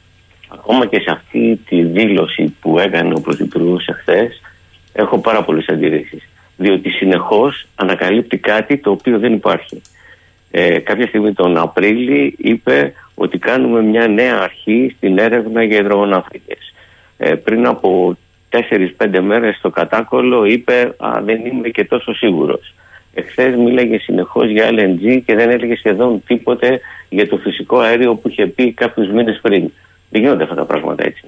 Και το να είσαι κόμβος, διακομιτασιονιστικό κόμβος σε LNG είτε σε πράσινη ενέργεια από τη Βόρεια Αφρική ή όλα αυτά τα μεγάλα επίβολα, δεν σημαίνει τίποτα. Να περνάνε από τη χώρα σου δικτύα. Γιατί στις περισσότερες από αυτές τις περιπτώσεις δεν έχεις καν το δικαίωμα να κλείσεις τη βάνα. Το θέμα είναι θα μπορούσε να υπάρχει και αυτό. Το θέμα είναι τι εσύ έχεις από μόνος σου για να έχεις τη δική σου ασφάλεια. Mm. Πώς μπορείς να πουλήσεις ασφάλεια σε άλλους όταν δεν είσαι, έχεις εσύ επαρκή ασφάλεια. Και για να το κάνω έτσι λίγο πιο ε, τρανταχτό είναι και να μιλήσουμε και λίγο και στον τομέα που μπορώ να σας πω και μερικά πράγματα και πώς διαχρονικά αυτά έχουν εξελιχθεί και τι προοπτικές έχουμε στο θέμα έρευνας υδρογοναθράκων τα λάθη είναι τραγικά επί δεκαετίες ε, και δεν έχουν καμία ε, σίγουρη προοπτική. Καταρχήν, για να μην παρεξηγηθώ έτσι, το ότι σήμερα γίνονται γεωφυσικές έρευνες στην Κρήτη και στο Ιόνιο είναι ένα απόλυτα θετικό βήμα, έτσι, να μην ισοπεδώνουμε τα πάντα. Ε, το ότι κάνουμε έρευνες αυτή τη στιγμή είναι απόλυτα θετικό. Το γιατί όμως έχουμε καθυστερήσει να τις κάνουμε και το τι προοπτικές δίνουμε σε αυτές τις έρευνες είναι το μεγάλο ερωτηματικό και το μεγάλο ζητούμενο και σε αυτό έχετε να κουμπώσει και αυτά που λέμε για το αν θα γίνουμε, αν θα περάσουν και ηλεκτρική ενέργεια από τη Βόρεια Αφρική, πράσινη ενέργεια προς την Ευρώπη, για το αν τελικά LNG θα κάνουμε ή δεν θα κάνουμε. Στην Αλεξανδρούπολη ήταν να γίνει, σταμάτησε, για άλλους λόγους φαντάζομαι γεωπολιτικούς. Οπότε, ε, να, αν θέλετε να το, να το δούμε λιγάκι έτσι πιο σφαιρικά και τότε θα αρχίσουμε ίσως να προβληματιζόμαστε και να ανησυχούμε περισσότερο από τα ωραία λόγια. Θα το κάνουμε αυτό. Επιτρέψτε μου μόνο να πω και ο, με διορθώνετε αν κάνω λάθος, έχετε εμπειρία. Hub σήμερα δεν διεκδικεί να είναι μόνο η Ελλάδα. Hub διεκδικούν να είναι οι περισσότερες χώρες της Ευρώπης μετά το ενεργειακό πρόβλημα. Ε, στη Γερμανία τελειώνει ένας τέτοιος σταθμός υγροποίησης σε χρόνο ρεκόρ. Η Γαλλία, η Ιταλία, η Ισπανία, ε, Φιλανδία ακούω. Άρα ναι, ναι. δεν λέμε κάτι. Ε, λέω κάτι υπερβολικό αυτή τη στιγμή. Όχι. Και συνήθως hub ε, κατά τη διάρκεια των τελευταίων δεκαετιών σε διάφορες μορφές ενέργειας που εκείνη τη στιγμή είναι θέλουν να είναι όλες οι χώρες του κόσμου έτσι. Η Αλβανία, αν ρωτήσετε, θέλει να είναι hub και να περνάνε από εκεί οι διάφοροι αγωγοί φυσικού αερίου. Το ίδιο ισχύει για τη Βουλγαρία, το ίδιο ισχύει για, για όλους. Από όλους ακούτε το ίδιο πράγμα γιατί προφανώς για να φτάσει κάτι στην κεντρική Ευρώπη, η θα περάσει από όλες αυτές τις χώρες. Μάλιστα. Ωραία. Πάμε λοιπόν σε αυτό που εσείς ήδη ε, είπατε εισαγωγικά. Εγώ να υπενθυμίσω ότι η αγωγή κατά μείζωνα λόγο, οι περισσότεροι αγωγοί από τους γνωστούς περνούν από τουρκικό έδαφος, γιατί κάποιοι προσποιούνται, δεν το, ξεχ... Ε, το ξεχνάνε αυτό, ακόμη και του ΤΑΠ. Όμως, επειδή το θίξατε, πάμε λιγάκι στα δικά μας. Είπατε είναι θετικό. Μάλιστα είναι θετικό ότι έχουμε επανέναρξη των ερευνών. Αυτή είναι η ακριβής έκφραση. Για να μην τρελαθούμε στη χώρα, επανέναρξη μετά από 10 χρόνια πάνω σε συμβασιοποιημένα διοδοτημένα λίπεδα από το 2019. Ωραία. Ε, θα, θα διαφωνήσω. Θα διαφωνήσω. Α, θα διαφωνήσετε. Ναι. Θα διαφωνήσω, θα διαφωνήσω στην λέξη επανέναρξη. Δεν είναι επανέναρξη. Τώρα η πραγματική επανέναρξη ήταν πριν από 10 χρόνια. Α, μάλιστα. Ε, δεν είναι τώρα. Απλά προσπαθούν να την οικειοποιηθούν κάποιοι για τους δικούς τους ε, επικοινωνιακούς και πολιτικούς λόγους. Η πραγματικότητα δεν είναι αυτή.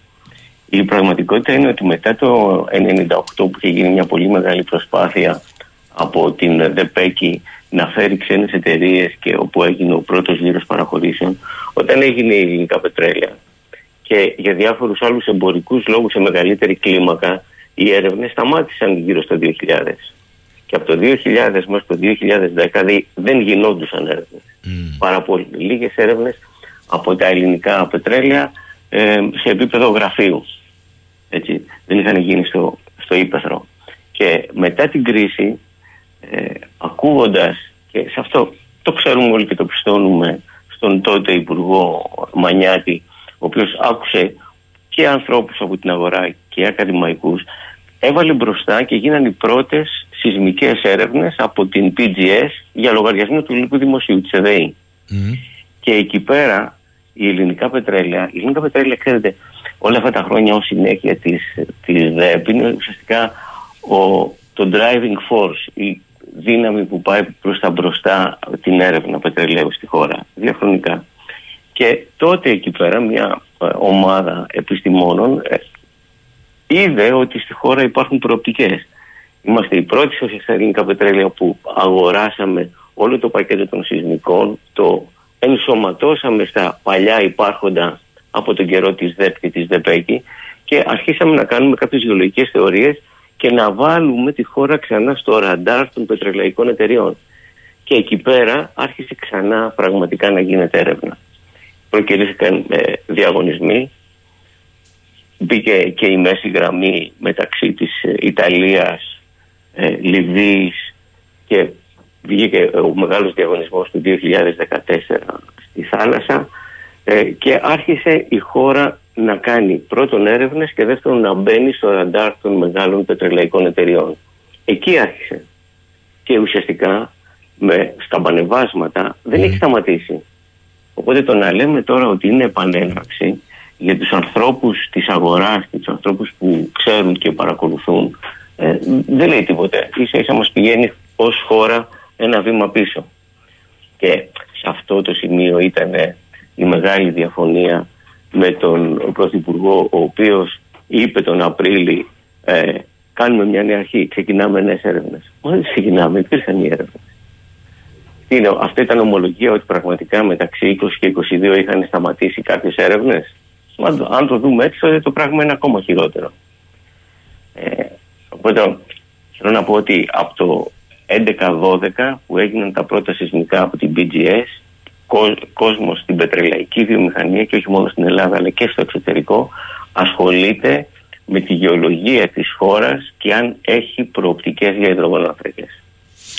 Έχει προοπτικές για υδρογονάνθρακες η χώρα; Και ρωτώ έναν άνθρωπο που υπηρετεί το χώρο τέσσερις δεκαετίες. Έχει; Ή είναι μια συζήτηση που την κάνουμε και περισσότερο καταντάστικος μύθος; Εάν με ρωτάγατε πριν το 2010 θα σας έλεγα έχουμε σε κάποιες συγκεκριμένες περιοχές που τις ξέρουμε που είναι η περιοχή του Βόρειου Αιγαίου, του Γερμανικού και του κόλπου της Καβάλας με τα διαπιστωμένα κοιτάσματα.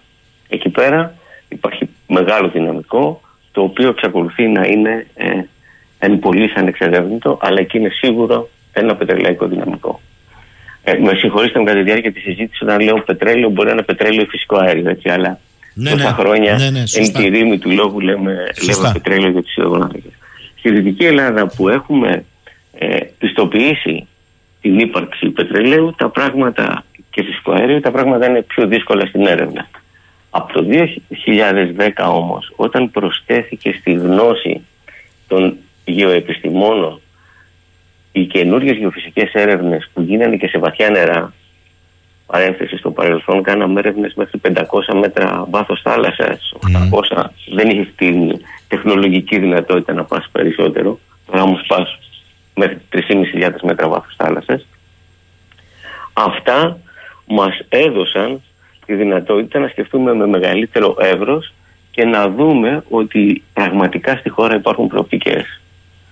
Ε, νομίζω σας το έχω ξαναπεί ότι ήταν Χριστούγεννα λίγο πριν τέτοια εποχή το 2015 ήδη δηλαδή πέρασαν και 7 χρόνια από τότε όταν ε, οι συνάδελφοι γεωλόγοι στα ελληνικά πετρέλαια ε, ήρθαν να μου δείξουν μια σεισμική τομή από την BGS που ουσιαστικά ήταν ένα copy-paste του κοιτάσματος του Ζόρ ζόρ που είχε ανακαλυφθεί τότε πρόσφατα από την ENI με τα πολύ μεγάλα αποθέματα φυσικού αερίου ε, στην Αίγυπτο; πλασιοχώρη της Αιγύπτου και το βλέπαμε μπροστά μας στην, ε, δυτικά από την Κρήτη. Αυτό μαζί με κάποιες άλλες ε, δημοσιεύσεις που έδειχναν ότι τα ίδια πετρώματα από τον Παντοκράτορα το βουνό πάνω από την πόλη της Κέρκυρας mm. βγαίνανε στην Τουρκία πίσω από το Καστελόριζο και μαζί με κάποια άλλα που είχαμε από τις ε, γεωπλησικές καταγραφές μας έδειχναν ότι πρέπει με έναν τρόπο να ενώσουμε γεωλογικά ένα τόξο που να ξεκινάει από την ε, Κέρκυρα να περνάει κάτω από την Κρήτη και να στρίβει και να πηγαίνει όλο το θαλάσσιο χώρο ε, μέχρι το Καστελόριζο.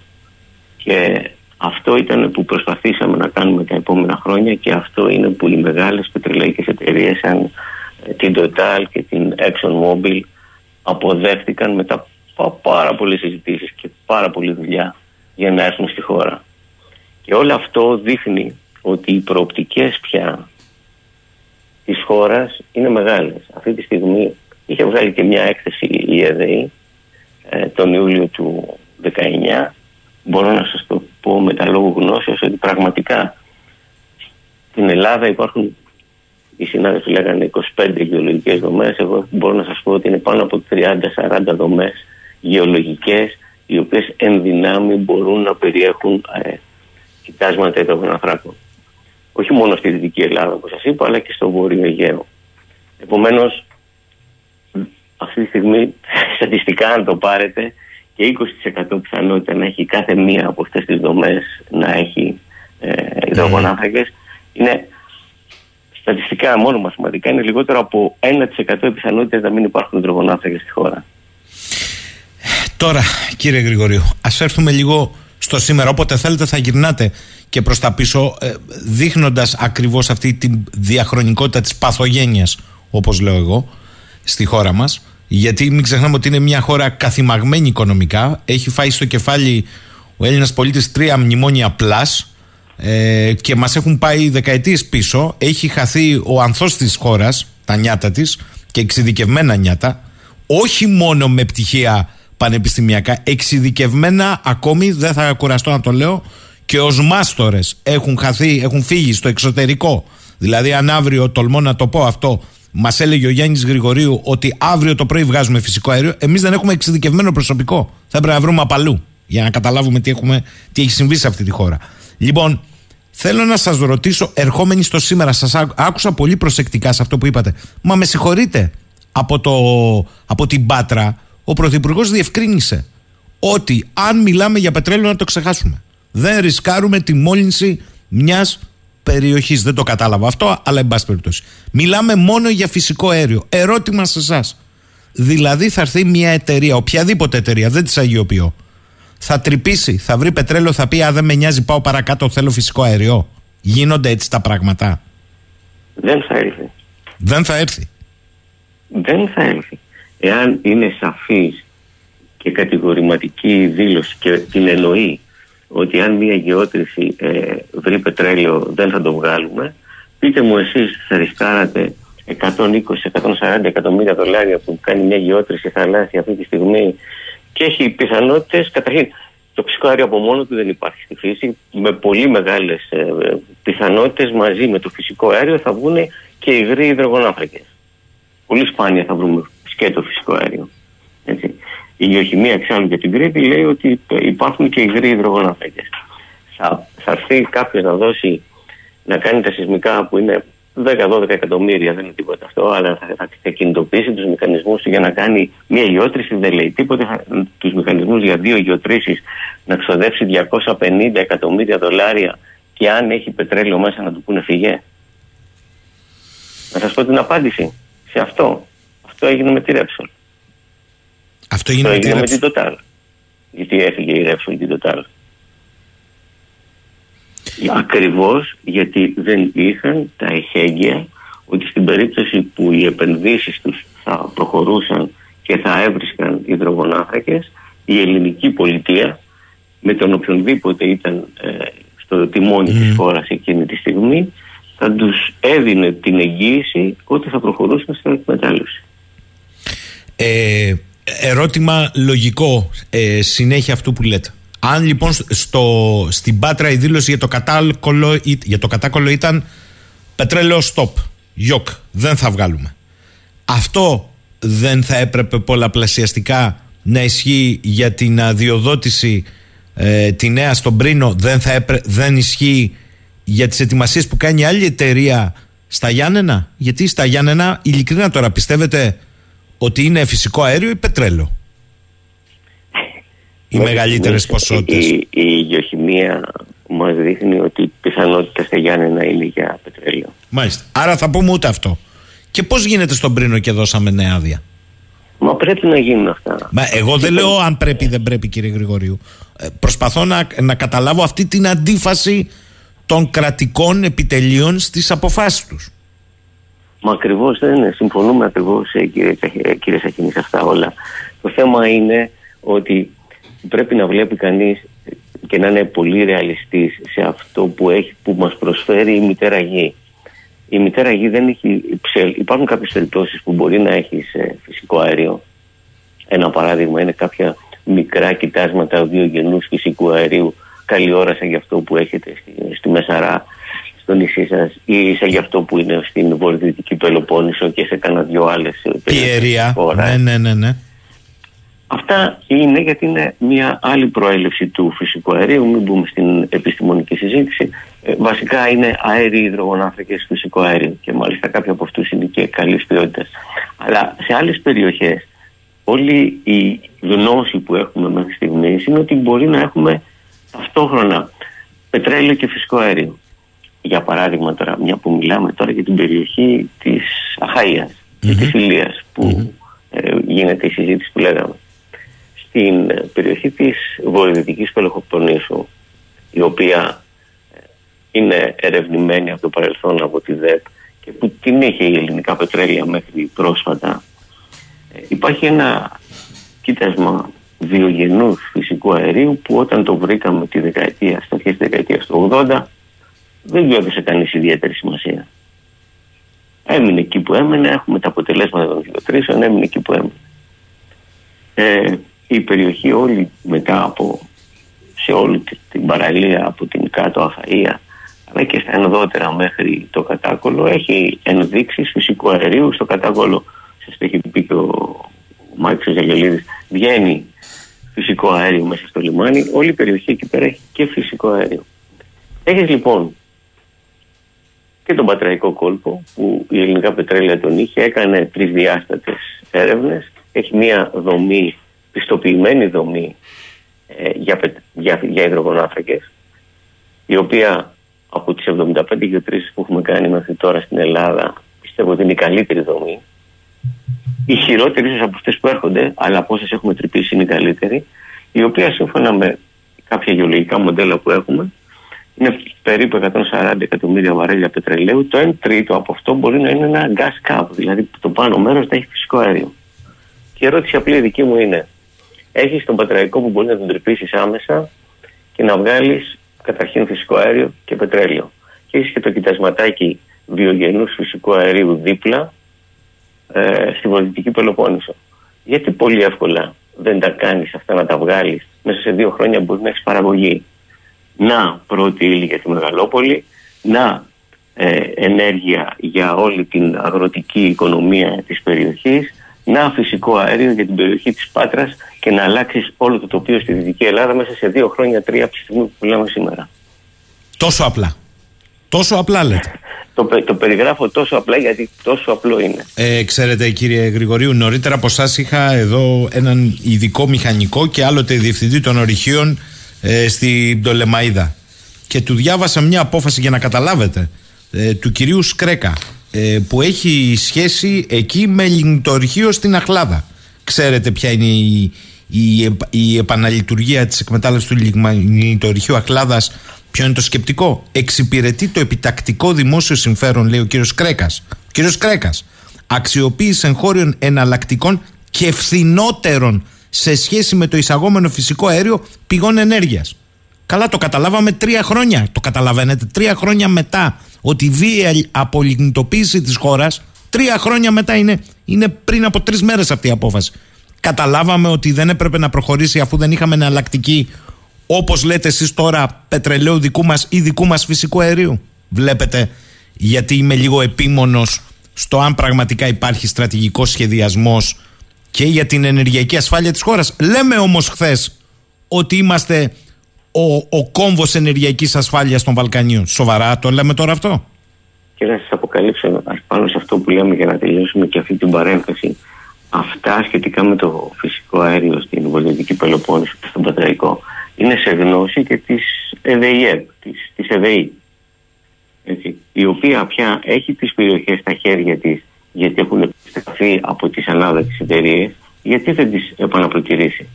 Η, η, η φυστάμενη νομοθεσία της δίνει το δικαίωμα πάρα πολύ εύκολα αυτό που λέγεται διαδικασία open door αυτές οι περιοχές που έχουν επιστραφεί από προηγούμενους παραχωρησίουχους να είναι ελεύθερες και όποιος θέλει να πάει να τη ζητήσει με τους ίδιους όρους του διαγωνισμού που υπήρχαν πριν, δηλαδή γίνονται πολύ γρήγορα όλες αυτές οι, οι γραφειοκρατικές διαδικασίες για να ξεκινήσει να κάνει. Για κάποιο λόγο ο προηγούμενος παραχωρησίουχος για τη δική του στρατηγική για τον οποιοδήποτε λόγο δεν ήθελε να το κάνει. Φερινά, μια χαρά γιατί ο κρατικός φορέας, ο οποίος υλοποιεί και τις περίφημες κυβερνητικές επιλογές, δεν βγαίνει να το κάνει; Και στο Ηράκλειο, ναι. πέρσι το καλοκαίρι, σε ένα ενεργειακό συνέδριο, θα το αποκαλύψω παρόλο που ήταν τελείως ιδιωτικής φύσεως η συζήτηση, είχα την ευκαιρία να μιλήσω επιδήλεπτο με τον κύριο Σκρέκα, που του είπα ακριβώς αυτά τα πράγματα. Ξέρει δηλαδή. Και τι σας απάντησε; Θέλετε να μας πείτε; Χαμογέλασε. Ε, εντάξει. Χτύπησε, χτύπησε πατρικά στην πλάτη, παρόλο που είναι και μικρό μου και προχώρησε. Μάλιστα. Ε, ξέρετε όμως τότε το αφήγημα ήταν ότι δεν συζητάμε πια, δεν θα γίνουμε ούτε κόλπος του Μεξικού, ούτε ε, περσικός κόλπος εμείς εδώ. Ε, μας ενδιαφέρει ναι. μόνο η αηφορία. Δεν μας ενδιαφέρουν αυτά. Σας όχι, το λέω επειδή μιλάμε για στρατηγική και το αφήγημα, όπως είπατε και εσείς, αλλάζει από μέρα σε μέρα. Ε, Δυστυχώς αυτό είναι ένα πρόβλημα. ε, με ρωτάνε εδώ ακροατές, επιμένουν. Ο κύριος Γρηγορίου λέει: Σας απέφυγε ευσχήμως, αλλά μάλλον ξέρει τι ακριβώς συμβαίνει στον Πρίνο και με την Ενεργίαν και το προσπέρασε. Μήπως θέλει, λέει, λίγο να μας πει κάτι; Συνδέεται, για παράδειγμα, με ένα δάνειο 90,5 εκατομμυρίων από την Παρευξήνια Τράπεζα για να προχωρήσουν εκεί. Και μέσα στην Παρευξήνια, λέει, να θυμίσω εγώ, ο ακροατής, είναι και τουρκικά κεφάλαια. Δεν το, δεν το γνωρίζω. Δεν γνωρίζω αυτή τη λεπτομέρεια για να μπορώ να πάρω θέση. Εκείνο που ξέρω είναι ότι η Energean έχει ένα ε, δικό της ε, ρεαλιστικό πρόγραμμα επενδυτικό. Μην ξεχνάμε ότι είναι μια εταιρεία η οποία είναι εισηγμένη στο χρηματιστήριο του Λονδίνου, το οποίο το ακολουθεί, αντιλεί πάρα πολύ ψηλά κεφάλαια γιατί οι επενδύσεις της στο Ισραήλ ανέρχονται σε εκατοντάδες εκατομμύρια δολάρια και επομένως ε, νομίζω ότι έχουν ένα συγκεκριμένο πλάνο που ξέρουν τι κάνουν. Δεν μπορώ να, να σχολιάσω κάτι που δεν γνωρίζω. Ωραία. Ε, προχωράω. Είπαμε για, για, για αυτή την που όμως και αυτό είναι ένας κρίκος. Μας δώστε το παράδειγμα της συνομιλίας που είχατε εδώ στο Ηράκλειο με τον Υπουργό. Ε, δείχνει τελικά αν έχουμε στρατηγική βάθος. Θέλω να σας ρωτήσω το εξής. αυτή τη στιγμή τα σεισμικά και θέλω να υπενθυμίσω παρόν ήσασταν άλλωστε πριν 15 μέρες τηλεοπτική εκπομπή αντιθέσεις υπόθηκε.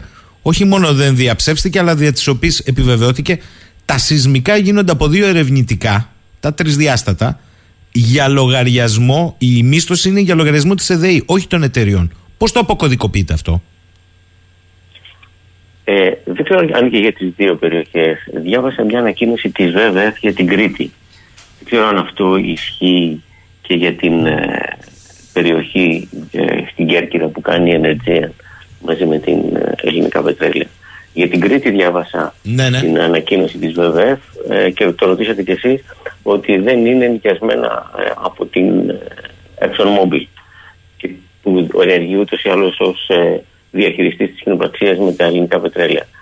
Εάν αυτό δεν έχει διαψευστεί, ούτε είπανε κάτι κάποιος, εάν είναι έτσι, είναι λίγο παράδοξο, θα το χαρακτήριζα, σε παγκόσμιο επίπεδο και δημιουργεί κάποια ερωτηματικά σε εμπορικό και νομικό πλαίσιο. Γιατί τι συμβαίνει; Ε, τα δικαιώματα, όλα τα δικαιώματα, τα κυριαρχικά δικαιώματα σε, μια, σε, σε όλο τον ελλαδικό χώρο, τα έχει, τα έχει το ελληνικό δημόσιο. Παραχωρεί με μια σύμβαση μίσθωσης σε κάποιες εταιρείες συγκεκριμένα δικαιώματα έρευνας και εκμετάλλευσης για υδρογονάθρακε. Παραχωρεί κυριαρχικά του δικαιώματα σε εταιρείες που θα ψάξουν και θα βρουν πιθανόν και θα εκμεταλλευτούν τι υδρογονάθρακε. Σε αυτές τις περιοχές λοιπόν, οι οποίες είναι σαφώς καθορισμένες και περιγράφονται στις συμβάσεις μίσθωσης, με συντεταγμένες πλήρως, και είναι νόμο του κράτους, γιατί είναι κυρωμένες από τη Βουλή, εκεί έχει δικαιώματα μόνο οι εταιρείες που τους έχουν παραχωρηθεί τα δικαιώματα. Στην Κρήτη δηλαδή, δικαιώματα εκεί πέρα για να ψάξουν έχουν μόνο η ExxonMobil και η Hellenic ε, Energy, η ελληνικά πετρέλαια. Κανείς άλλος.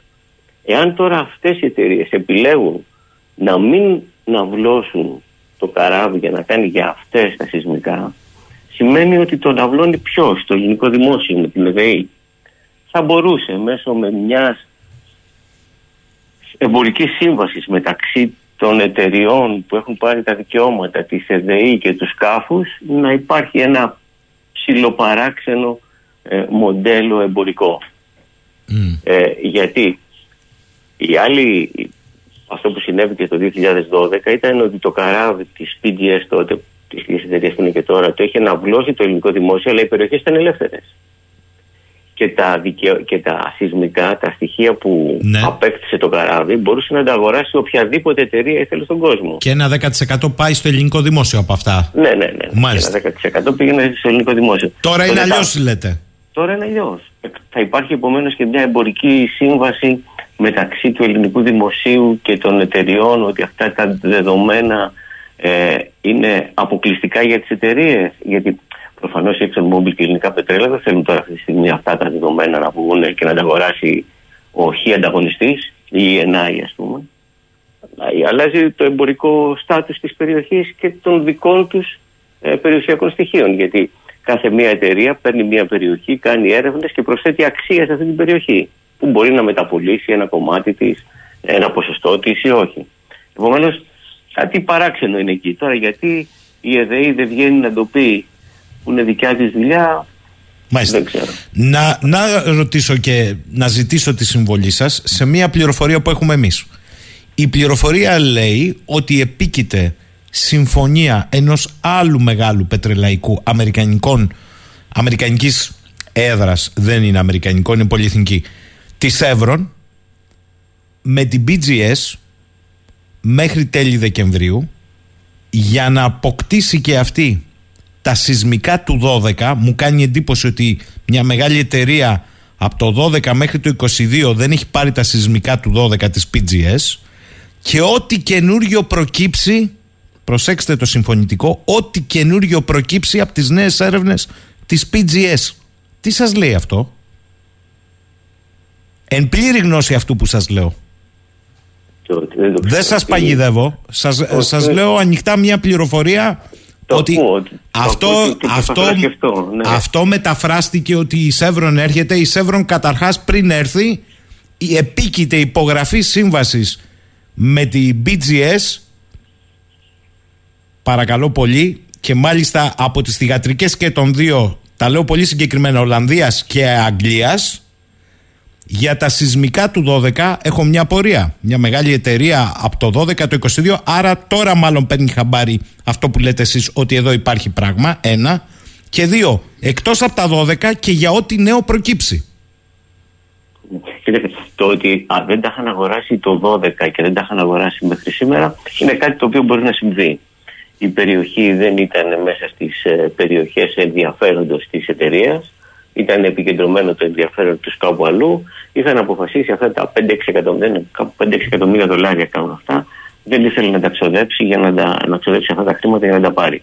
Μέχρι εκεί μια χαρά και ξαφνικά η Σεύρον αρχίζει να ενδιαφέρεται περισσότερο για την περιοχή. Βλέπει ότι η ExxonMobil εξακολουθεί να επιμένει, βλέπει ότι ξεκινάνε καινούριες σεισμικά. Οπότε σου λέει να ενδιαφερθώ για την, για την περιοχή. Ε, και πάει να αγοράσει τα παλιά σεισμικά. Ε, δεν είμαι σίγουρος κατά πόσον σύμφωνα με τη σύμβαση μίσθωσης ε, μπορεί να αγοράσει πλέον σεισμικά που ανήκουν στην περιοχή που έχει παραχωρηθεί στην ExxonMobil και στα ελληνικά πετρέλαια. Ένα το κρατούμενο. Μπορεί να αγοράσει τα γύρω-γύρω. Ναι. Ε, όσο για τα καινούρια, ε, μου φαίνεται αδιανόητο ότι η ExxonMobil και η ελληνικά πετρέλαια θα αφήσουν να πάρει μια τρίτη εταιρεία που δεν έχει δικαιώματα μαζί τους αυτά τα, τα σεισμικά. Ε, το θεωρώ σχεδόν αδύνατο. Θα μπορούσαν ίσως, θα μπορούσε ίσως η Σεύρον να έρθει σε συμφωνία με την ExxonMobil και τα ΕΛΠΕ για να κουβεντιάσει μαζί τους τα διάφορα στοιχεία, κάτι το οποίο γίνεται ε, συνεχώς στην πετρελαϊκή αγορά. Μάλιστα. Ε, έχω την εντύπωση πάντως ότι η σύμβαση που είναι πρώτο πυλώνα υπογραφή μεταξύ PGS και Chevron περιλαμβάνει τα πάντα. Όλο το πεδίο νότιο-νοτιοδυτικά, νότιο-νοτιοανατολικά της Κρήτης. Με ό,τι καινούριο υπάρχει και σε 3D. Οπότε εσείς κάποια στιγμή θα μας το αποκωδικοποιήσετε καλύτερα εάν έρθει στην επιφάνεια και αν ολοκληρωθεί. Είναι στα σκαριά πάντως. Και είναι θέμα ναι, ναι. Διό... Σας ακούω και, και εμπιστεύομαι πλήρως τις, τις πηγές σας. Δεν το ξέρω, μου δημιουργεί μια σειρά από ερωτηματικά. Ε, είναι καλό πάντως το ότι μια εταιρεία του Βεληνικού στη Σέβρα ενδιαφέρεται έτσι. Για πάμε... Υπάρχουν, υπάρχουν πολλές, πολλές περιοχές ελεύθερες ε, γύρω από την Κρήτη, έτσι, υπάρχει και στο Ιόνιο και στην Κρήτη. Υπάρχουν πολλές περιοχές ελεύθερες, ιδιαίτερα ενδιαφέρουσες για οι οποίες είναι για μια εταιρεία του Βεληνικού στη Σέβρο. Και κυρίως υπάρχουν περιοχές που δεν έχουμε πάει ακόμη, όπως ε, προκύπτει από το ελληνογυπτιακό μερικό ε, μνημόνιο, μερικής τμηματικής οριοθέτησης. Δεν έχουμε πάει νότιο-νότιο-ανατολικά της Κρήτης. Εδώ εμπλέκονται και τα γεωπολιτικά. Δεν ξέρω αν έχετε ένα σχόλιο, γιατί μετά θέλω να πάω πάλι στα τεχνικά μαζί σας. Στα γεωπολιτικά. Διότι τα οικόπεδα έχουν ε, καλά το είπατε, από το 19 έχουν συμβα, συμβασιοποιηθεί. Οι ναύτεξ όμως που μας έχουν ζαλίσει όλοι ε, δεν είναι σε όλο το εύρος των οικοπαίδων, είναι εντός των οικοπαίδων, πάντως είναι 22 ναυτικά μίλια βορειότερα της λεγόμενης μέσης γραμμής ε, Μανιάτη. Αυτό με βάζει στα αίματα να σκεφτώ ότι έχει υπολογιστεί εκτός γάβδου η μέση γραμμή με αυτές τις ναύτεξ. Αν υπάρξει άλλη, νοτιότερα ακόμη καλύτερα θα πω εγώ. Για την ώρα δεν είναι ο υπολογισμός με τη Γάβδο αυτές οι ναύτεξ. Δυστυχώς, δυστυχώς, ε, τα πράγματα εκεί δεν είμαι και ο πολιτικός αναλυτής, αλλά όλη αυτή η ιστορία με τις ναύτεξ ήταν πολύ παράξενη. Δεδομένου ότι έχεις δώσει ε, με, με κύρωση τη σύμβαση στη Βουλή, δηλαδή είναι νόμος του κράτους, έχεις παραχωρήσει κυριαρχικά σου δικαιώματα σε μια εταιρεία που είναι η μέση γραμμή σύμφωνα με, το, με τους χάρτες Μανιάτη, α πούμε έτσι, ε, γιατί δεν βγαίνεις μετά με παρησία και να ξαναδώσεις ναύτεξ για έρευνα και αρχίζεις να κάνεις ε, διάφορες ε, αλχημίες τύπου FIR Αθηνών, FIR Μάλτας, ε, δίνω λίγο παρακάτω, δίνω λίγο παραπάνω. Ξέρετε, ε, είναι ένα μεγάλο θέμα που κάποιοι γεωπολιτικοί αναλυτές θα σας το αναλύσουν, αλλά το ίδιο συμβαίνει ξέρετε και με τον μπλοκ 1 πάνω δυτικά από την Κέρκυρα, το οποίο η ελληνικά πετρέλαια έχει υποβάλει προσφορά και η οποία είναι ενισχύει ακόμα στο Υπουργείο ε, από το 2016 και δεν τελεσφορεί η σύμβαση μέσα στη εκεί και ενώ ήταν σαφή τα όρια της ε, περιοχής που θα δίνονταν για παραχώρηση όταν έγινε η συμφωνία με την Ιταλία ε, αυτή η συμφωνία σταματάει την γραμμή ε, μεταξύ Ελλάδας-Ιταλίας και είναι κατά μήκος του συνόρου της υποπαραχώρησης περιοχής και σταματάει κάμποσα μίλια, κάποιες δεκάδες μίλια πιο νότια από το βόρειο άκρο. Σημαίνει ότι πάλι κάποια επίρρεια κάποιων νησιών ε, δεν είναι 100% το ίδιο είναι αυτό που λένε. Των διαπόντιων, των διαπόντιων όπως ναι, λέμε. Ναι, είναι ιερικούσα με τους οθονούς. Αλλά αυτό μαζί με τα, αυτά που έχουμε διαβάσει για την Αίγυπτο και την επίρρεια που έχει mm. η Κάσος ή την Κρήτη και τα λοιπά που είναι λιγότερο και φτάνουν όλα μέσα στον 28ο ε, σου λέει ότι κάτι άλλο, κάτι άλλο γίνεται. Ωραία. Ε. Δεν δε θα επιμείνω, δεν είστε γεωπολιτικός. Έχω εδώ. Να το... μια, να πω μια ναι. πληροφορία που δεν σας έχω ακούσει να την λέτε και εσεί δεν την ξέρετε, αλλά έχει τη σημασία της. Γιατί υπάρχουν χάρτες στην παγκόσμια αγορά, οι οποίοι κυκλοφορούν εδώ και πάνω από 12 χρόνια, που η TPAO, η τουρκική εταιρεία πετρελαίου, αποκτά δικαιώματα σε περιοχές μεταξύ Καστελόρης, Ρόδου και Κύπρου ε, από την τουρκική κυβέρνηση για έρευνα πετρελαίου ε, παράνομα. Mm. δεν είναι δικά της αυτά τα νερά. αλλά και δεν είναι και κανένας γιατί ούτε εμείς έχουμε ανακήρυξη ΑΟΣ. Σωστά το λέτε. Σωστά το λέτε. Ε, είναι δυνητικά δικά μας. Ναι, ναι. Που δεν έχω ακούσει κανείς από τη δική μας πλευρά να φωνάζει γι' αυτό. Και που ε, η παρόδο οι, όλες οι σεισμικές έρευνες που έκανε το Roots Race είναι ακριβώς στα όρια αυτών των παρακολουθήσεων περιοχών. Πολύ σημαντικό αυτό. Και η οποία το ανατολικό της άκρου φτάνει λίγο κοντά στον 28ο. Μάλιστα. Νομίζω ότι παρότι γεωπολιτικός δεν είστε, μέσα από την αγορά, τη διεθνή, την παγκόσμια αγορά ενέργειας και τους χάρτες, συμπεράσματα βγάλατε και κατάλαβαν και οι ακροατές τι είπατε μόλις τώρα. Η ΤΡΑΟ έχει πάρει οικόπεδα από το τουρκικό κράτος, δηλαδή Γιάννης Κερνάει Γιάννης Πίνη, ναι και είστε και Γιάννης, ε, σε μια περιοχή την οποία δεν έχουμε ανακηρύξει οριοθετήσει, ε, δυνητικά ελληνικής ΑΟΣ και φτάνει μέχρι τον 28ο Μεσημβρινό. Τελεία. Μου λέει εδώ ο φίλος ο Γιώργος Αδαλής που ξέρει καλά και αυτός από την πλευρά της οικονομετρίας. Μα η Σεύρον δεν αγόρασε την Όμπλ μετά την πτώχευσή της. Δεν έχει τα δεδομένα. Γιώργο Αδαλή, δεν ξέρω αν έχει ή δεν έχει, ή αν λέει κάτι αυτό για τον κύριο Γρηγορίου. Ξέρω ότι επίκειται σύμβαση με την BGS. Αυτό είμαι απολύτως βέβαιος που το λέω. Κύριε ναι, ναι, η Νόμπλ όντω αγόρασε την. Η Σεύρον. Η Σεύρον εξαγόρασε την Νόμπλ. Ε, τα δικαιώματα της Νόμπλ στην περιοχή, στην, ε, στην Αφροδίτη. Ε, έχει δεδομένα γεωλογικά ε, απομένω από την περιοχή, αλλά από την περιοχή εκεί πέρα, όχι από την ε, Ελλάδα. Μάλιστα. Οπότε τώρα, τώρα απλά επεκτείνει τη γνώση της. Τώρα θέλω κύριε Γρηγορίου στο χρόνο που απομένει να πάμε λίγος σε ερωτήματα που έχουν πάρα πολλοί κόσμος. Υπάρχει μια διαστασιολόγηση με μεγάλες αποκλήσεις των πιθανών κοιτασμάτων. Άλλος λέει δις, άλλος λέει τρεις. Εγώ θέλω λιγάκι να μας πείτε συστολικά μία εκτίμηση και τους χρόνους. Γιατί εδώ ακούω απίστευτα και για τους χρόνους που μπορούν όλα αυτά αν ή όχι αν και πώς κατά τη γνώμη σας θα λειτουργούσε στρατηγικά με μια σταθερότητα το περιβάλλον. Αυτό που ρωτάνε οι ακροατές είναι, οι είναι αλήθεια. Γιατί ακούνε ε, διάφορους αριθμούς που δεν είναι σωστό και να μπαίνουμε σε μια τέτοια αριθμολαγνία ε, με βάση τα επιστημονικά δεδομένα που έχουμε αυτή τη στιγμή.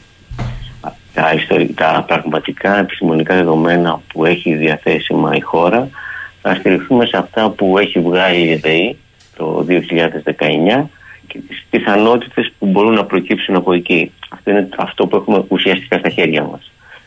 Ε, χωρίς να θέλω να υποτιμήσω άλλες εκτιμήσεις άλλων εκλεκτών συναδέλφων ε, δεν, κατά δεν είναι σωστό να λέει κανείς ότι αν στο, στο Ισραήλ βρέθηκαν αυτά ή στη Λεβαντίνη βρέθηκαν αυτά, επειδή στην Ελλάδα ο χώρος είναι μεγαλύτερος ή μικρότερος, κάνουν τις αναγωγές.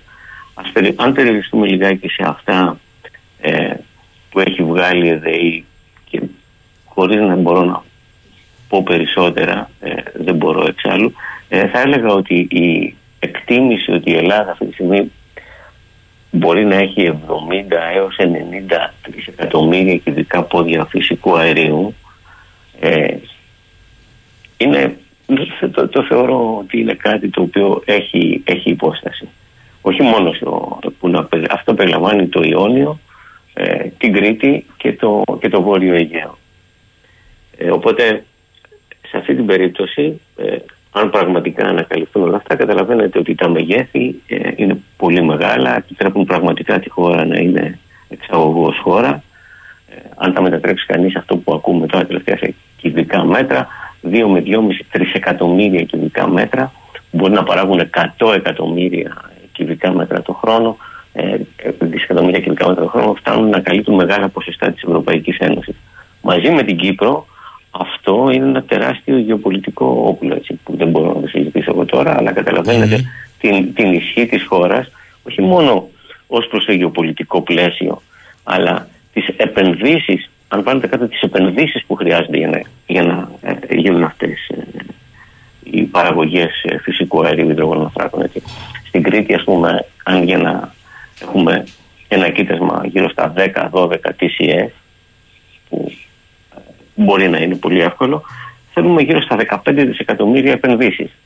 ε, αυτές οι επενδύσεις συνεπάγονται ε, ναυπηγεία τα οποία θα δουλεύουν ε, σκευαστικές ζώνες στα ναυπηγεία, ε, χημικές βιομηχανίες για την παραγωγή των υλών που θέλουν για τις γεωτρήσεις, ε, σιδηροκατασκευές, ε, μια ολόκληρη παράπλευρη βαριά βιομηχανία η οποία στην κυριολεξία ε, αλλάζει το ρου της χώρας. Και αν προσθέσεις αυτά και τα έσοδα, τα αναμενόμενα έσοδα του ελληνικού δημοσίου, τα οποία ανέρχονται σε δισεκατομμύρια ανά χρόνο, ε, πραγματικά η Ελλάδα ε, αλλάζει κλίμακα. Χρόνος; Ο χρόνος τώρα για αυτά. Mm.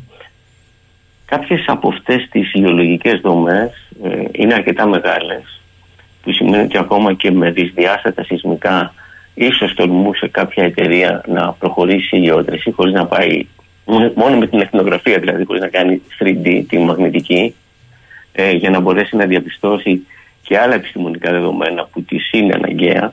Δηλαδή στην Κρήτη έχουμε έλλειψη και άλλων γνώσεων γιατί δεν έχουν ε, γίνει ποτέ γεωτρήσεις ε, για αυτές τις γεωλογικές δομές. Mm. Οπότε ίσως θα μπορούσε κάποιος να ρισκάρει και αν βρει δηλαδή ένα πολύ καλό σενάριο ας πούμε για την Κρήτη και με την εμπειρία του Ζόρ θα μπορούσε να πει κανείς ότι σε 5-6 χρόνια μπορώ, σε 6 χρόνια θα μπορώ να έχω παραγωγή. Ένα άλλο δυσμενέστερο σενάριο μπορεί τα 6 χρόνια να κάνει 8 ή 10. Αυτά που έχουμε χάσει τώρα έτσι τα τελευταία χρόνια με τις ολιγορίες, αλλά... Όχι, δεν είναι α, είναι το ζουμί. Να γιατί κάποιοι και εσείς και άλλοι φωνάζαν τόσα χρόνια. Γιατί δεν το έχουν αντιληφθεί ότι πας, πηγαίνοντας μια δεκαετία πάνε όλα πίσω μια δεκαετία. Ε, αυτό είναι το θέμα. Πάνε όλα πίσω μια δεκαετία που είναι από τις ε, κρίσιμες δεκαετίες και αλλά εκείνο που έχει σημασία πάλι θα πέσουμε σε μια μεγάλη συζήτηση ε, φιλολογικού επίπεδου για πόσο καιρό θέλουμε ορυκτούς, ε, ε, ορυκτά καύσιμα ή όχι.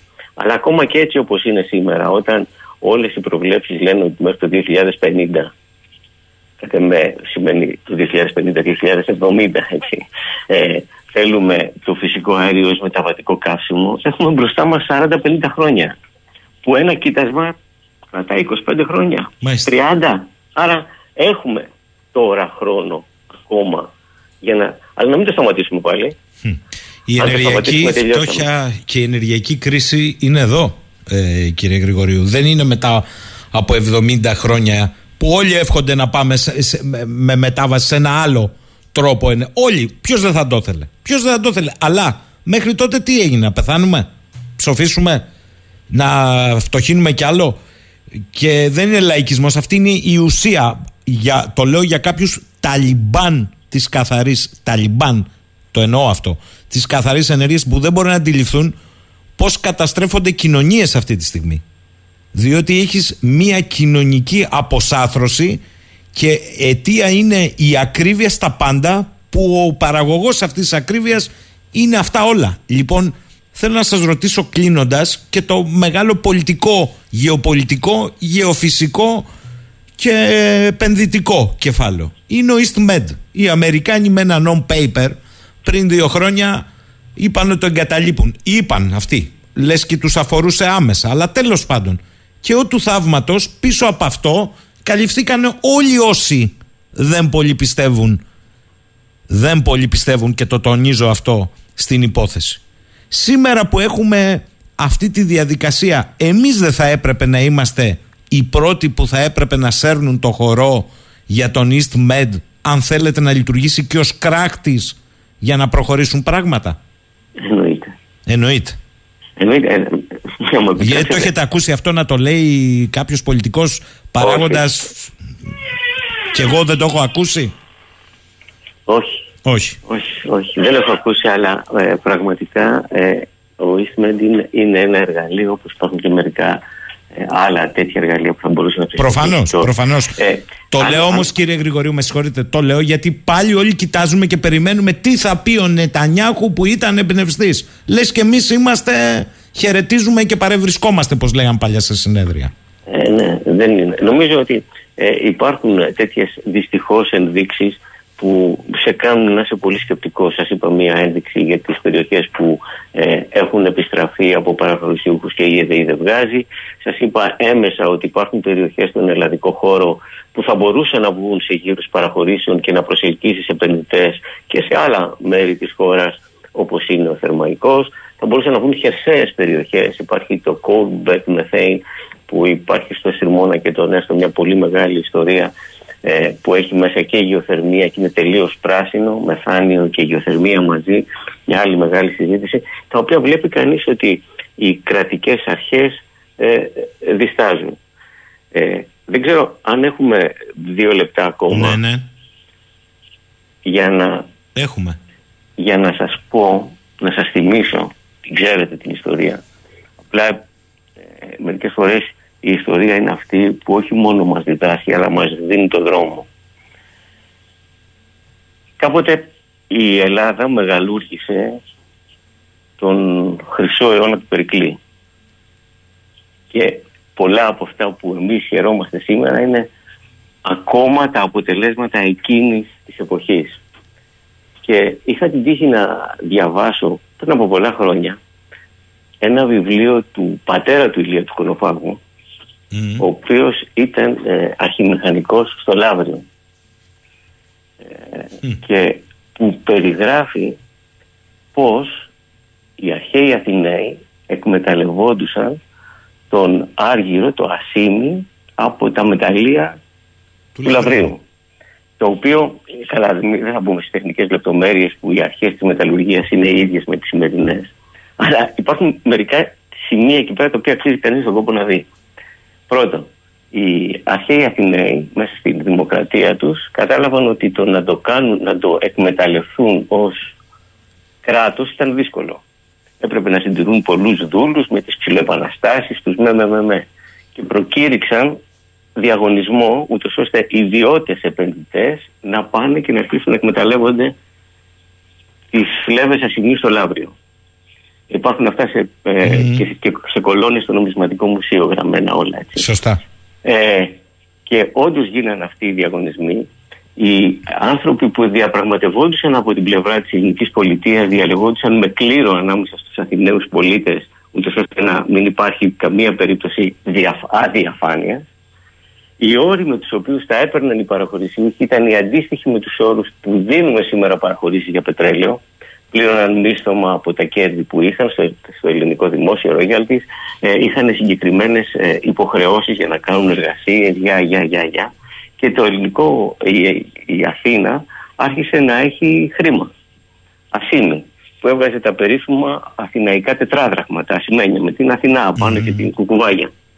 Και όταν τα πράγματα ζωρίσαν ξανά με τους Πέρσες, ο Θεμιστοκλής, που ήταν μεγάλο μυαλό και στρατηγική είχε, είπε αυτά πια τα μισθώματα που παίρνουμε, αντί να τα μοιραζόμαστε και να φτιάχνουμε λίγο καλύτερη την πόλη μας, θα κάνουμε τρίρις.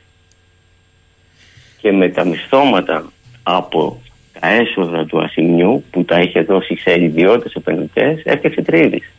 Οι οποίες τρίρις αυτές ήταν που του έδωσαν την νίκη στη συνέχεια στη Σαλαμίνα. Και επομένως έμεσα οι πλουτοπαραγωγικές πηγές της Αθήνας μέσα από μια πολύ καλή διαχείριση και ένα στρατηγικό όραμα ενός μεγάλου ηγέτη του Θεμιστοκλή μπόρεσαν να, να διώξουν τους Πέρσες, να γλιτώσουν την Ευρώπη από την βαρβαρική αυτή εισβολή και να κάνουν τον χρυσού αιώνα των Αθηνών. Ένας πολιτικός δεν διαβάζει λίγο ιστορία να έχει ένα τέτοιο όραμα, δηλαδή. Γιατί όχι; Λοιπόν, μου απαντήσατε, καλύτερο επίλογο δεν μπορούσα να έχω, να σας πω, γιατί οι συμβάσεις, ξέρετε, δεν είναι κάτω από το τραπέζι, άρα θα τολμήσω εγώ, δεν το πείτε εσείς, δεν έχει μίζα εδώ, ένα το κρατούμενο. Δεύτερον, εάν το κάνεις αυτό, θα πρέπει να δυσαρεστήσεις αυτούς που με τα πρατικά εισαγάγουν στη χώρα και πετρέλαιο και φυσικό αέριο. Κύριε Γρηγορίου, καταλάβατε; Και εδώ υπάρχει ένα ερώτημα για σας από το Λονδίνο, από τον Νίκο.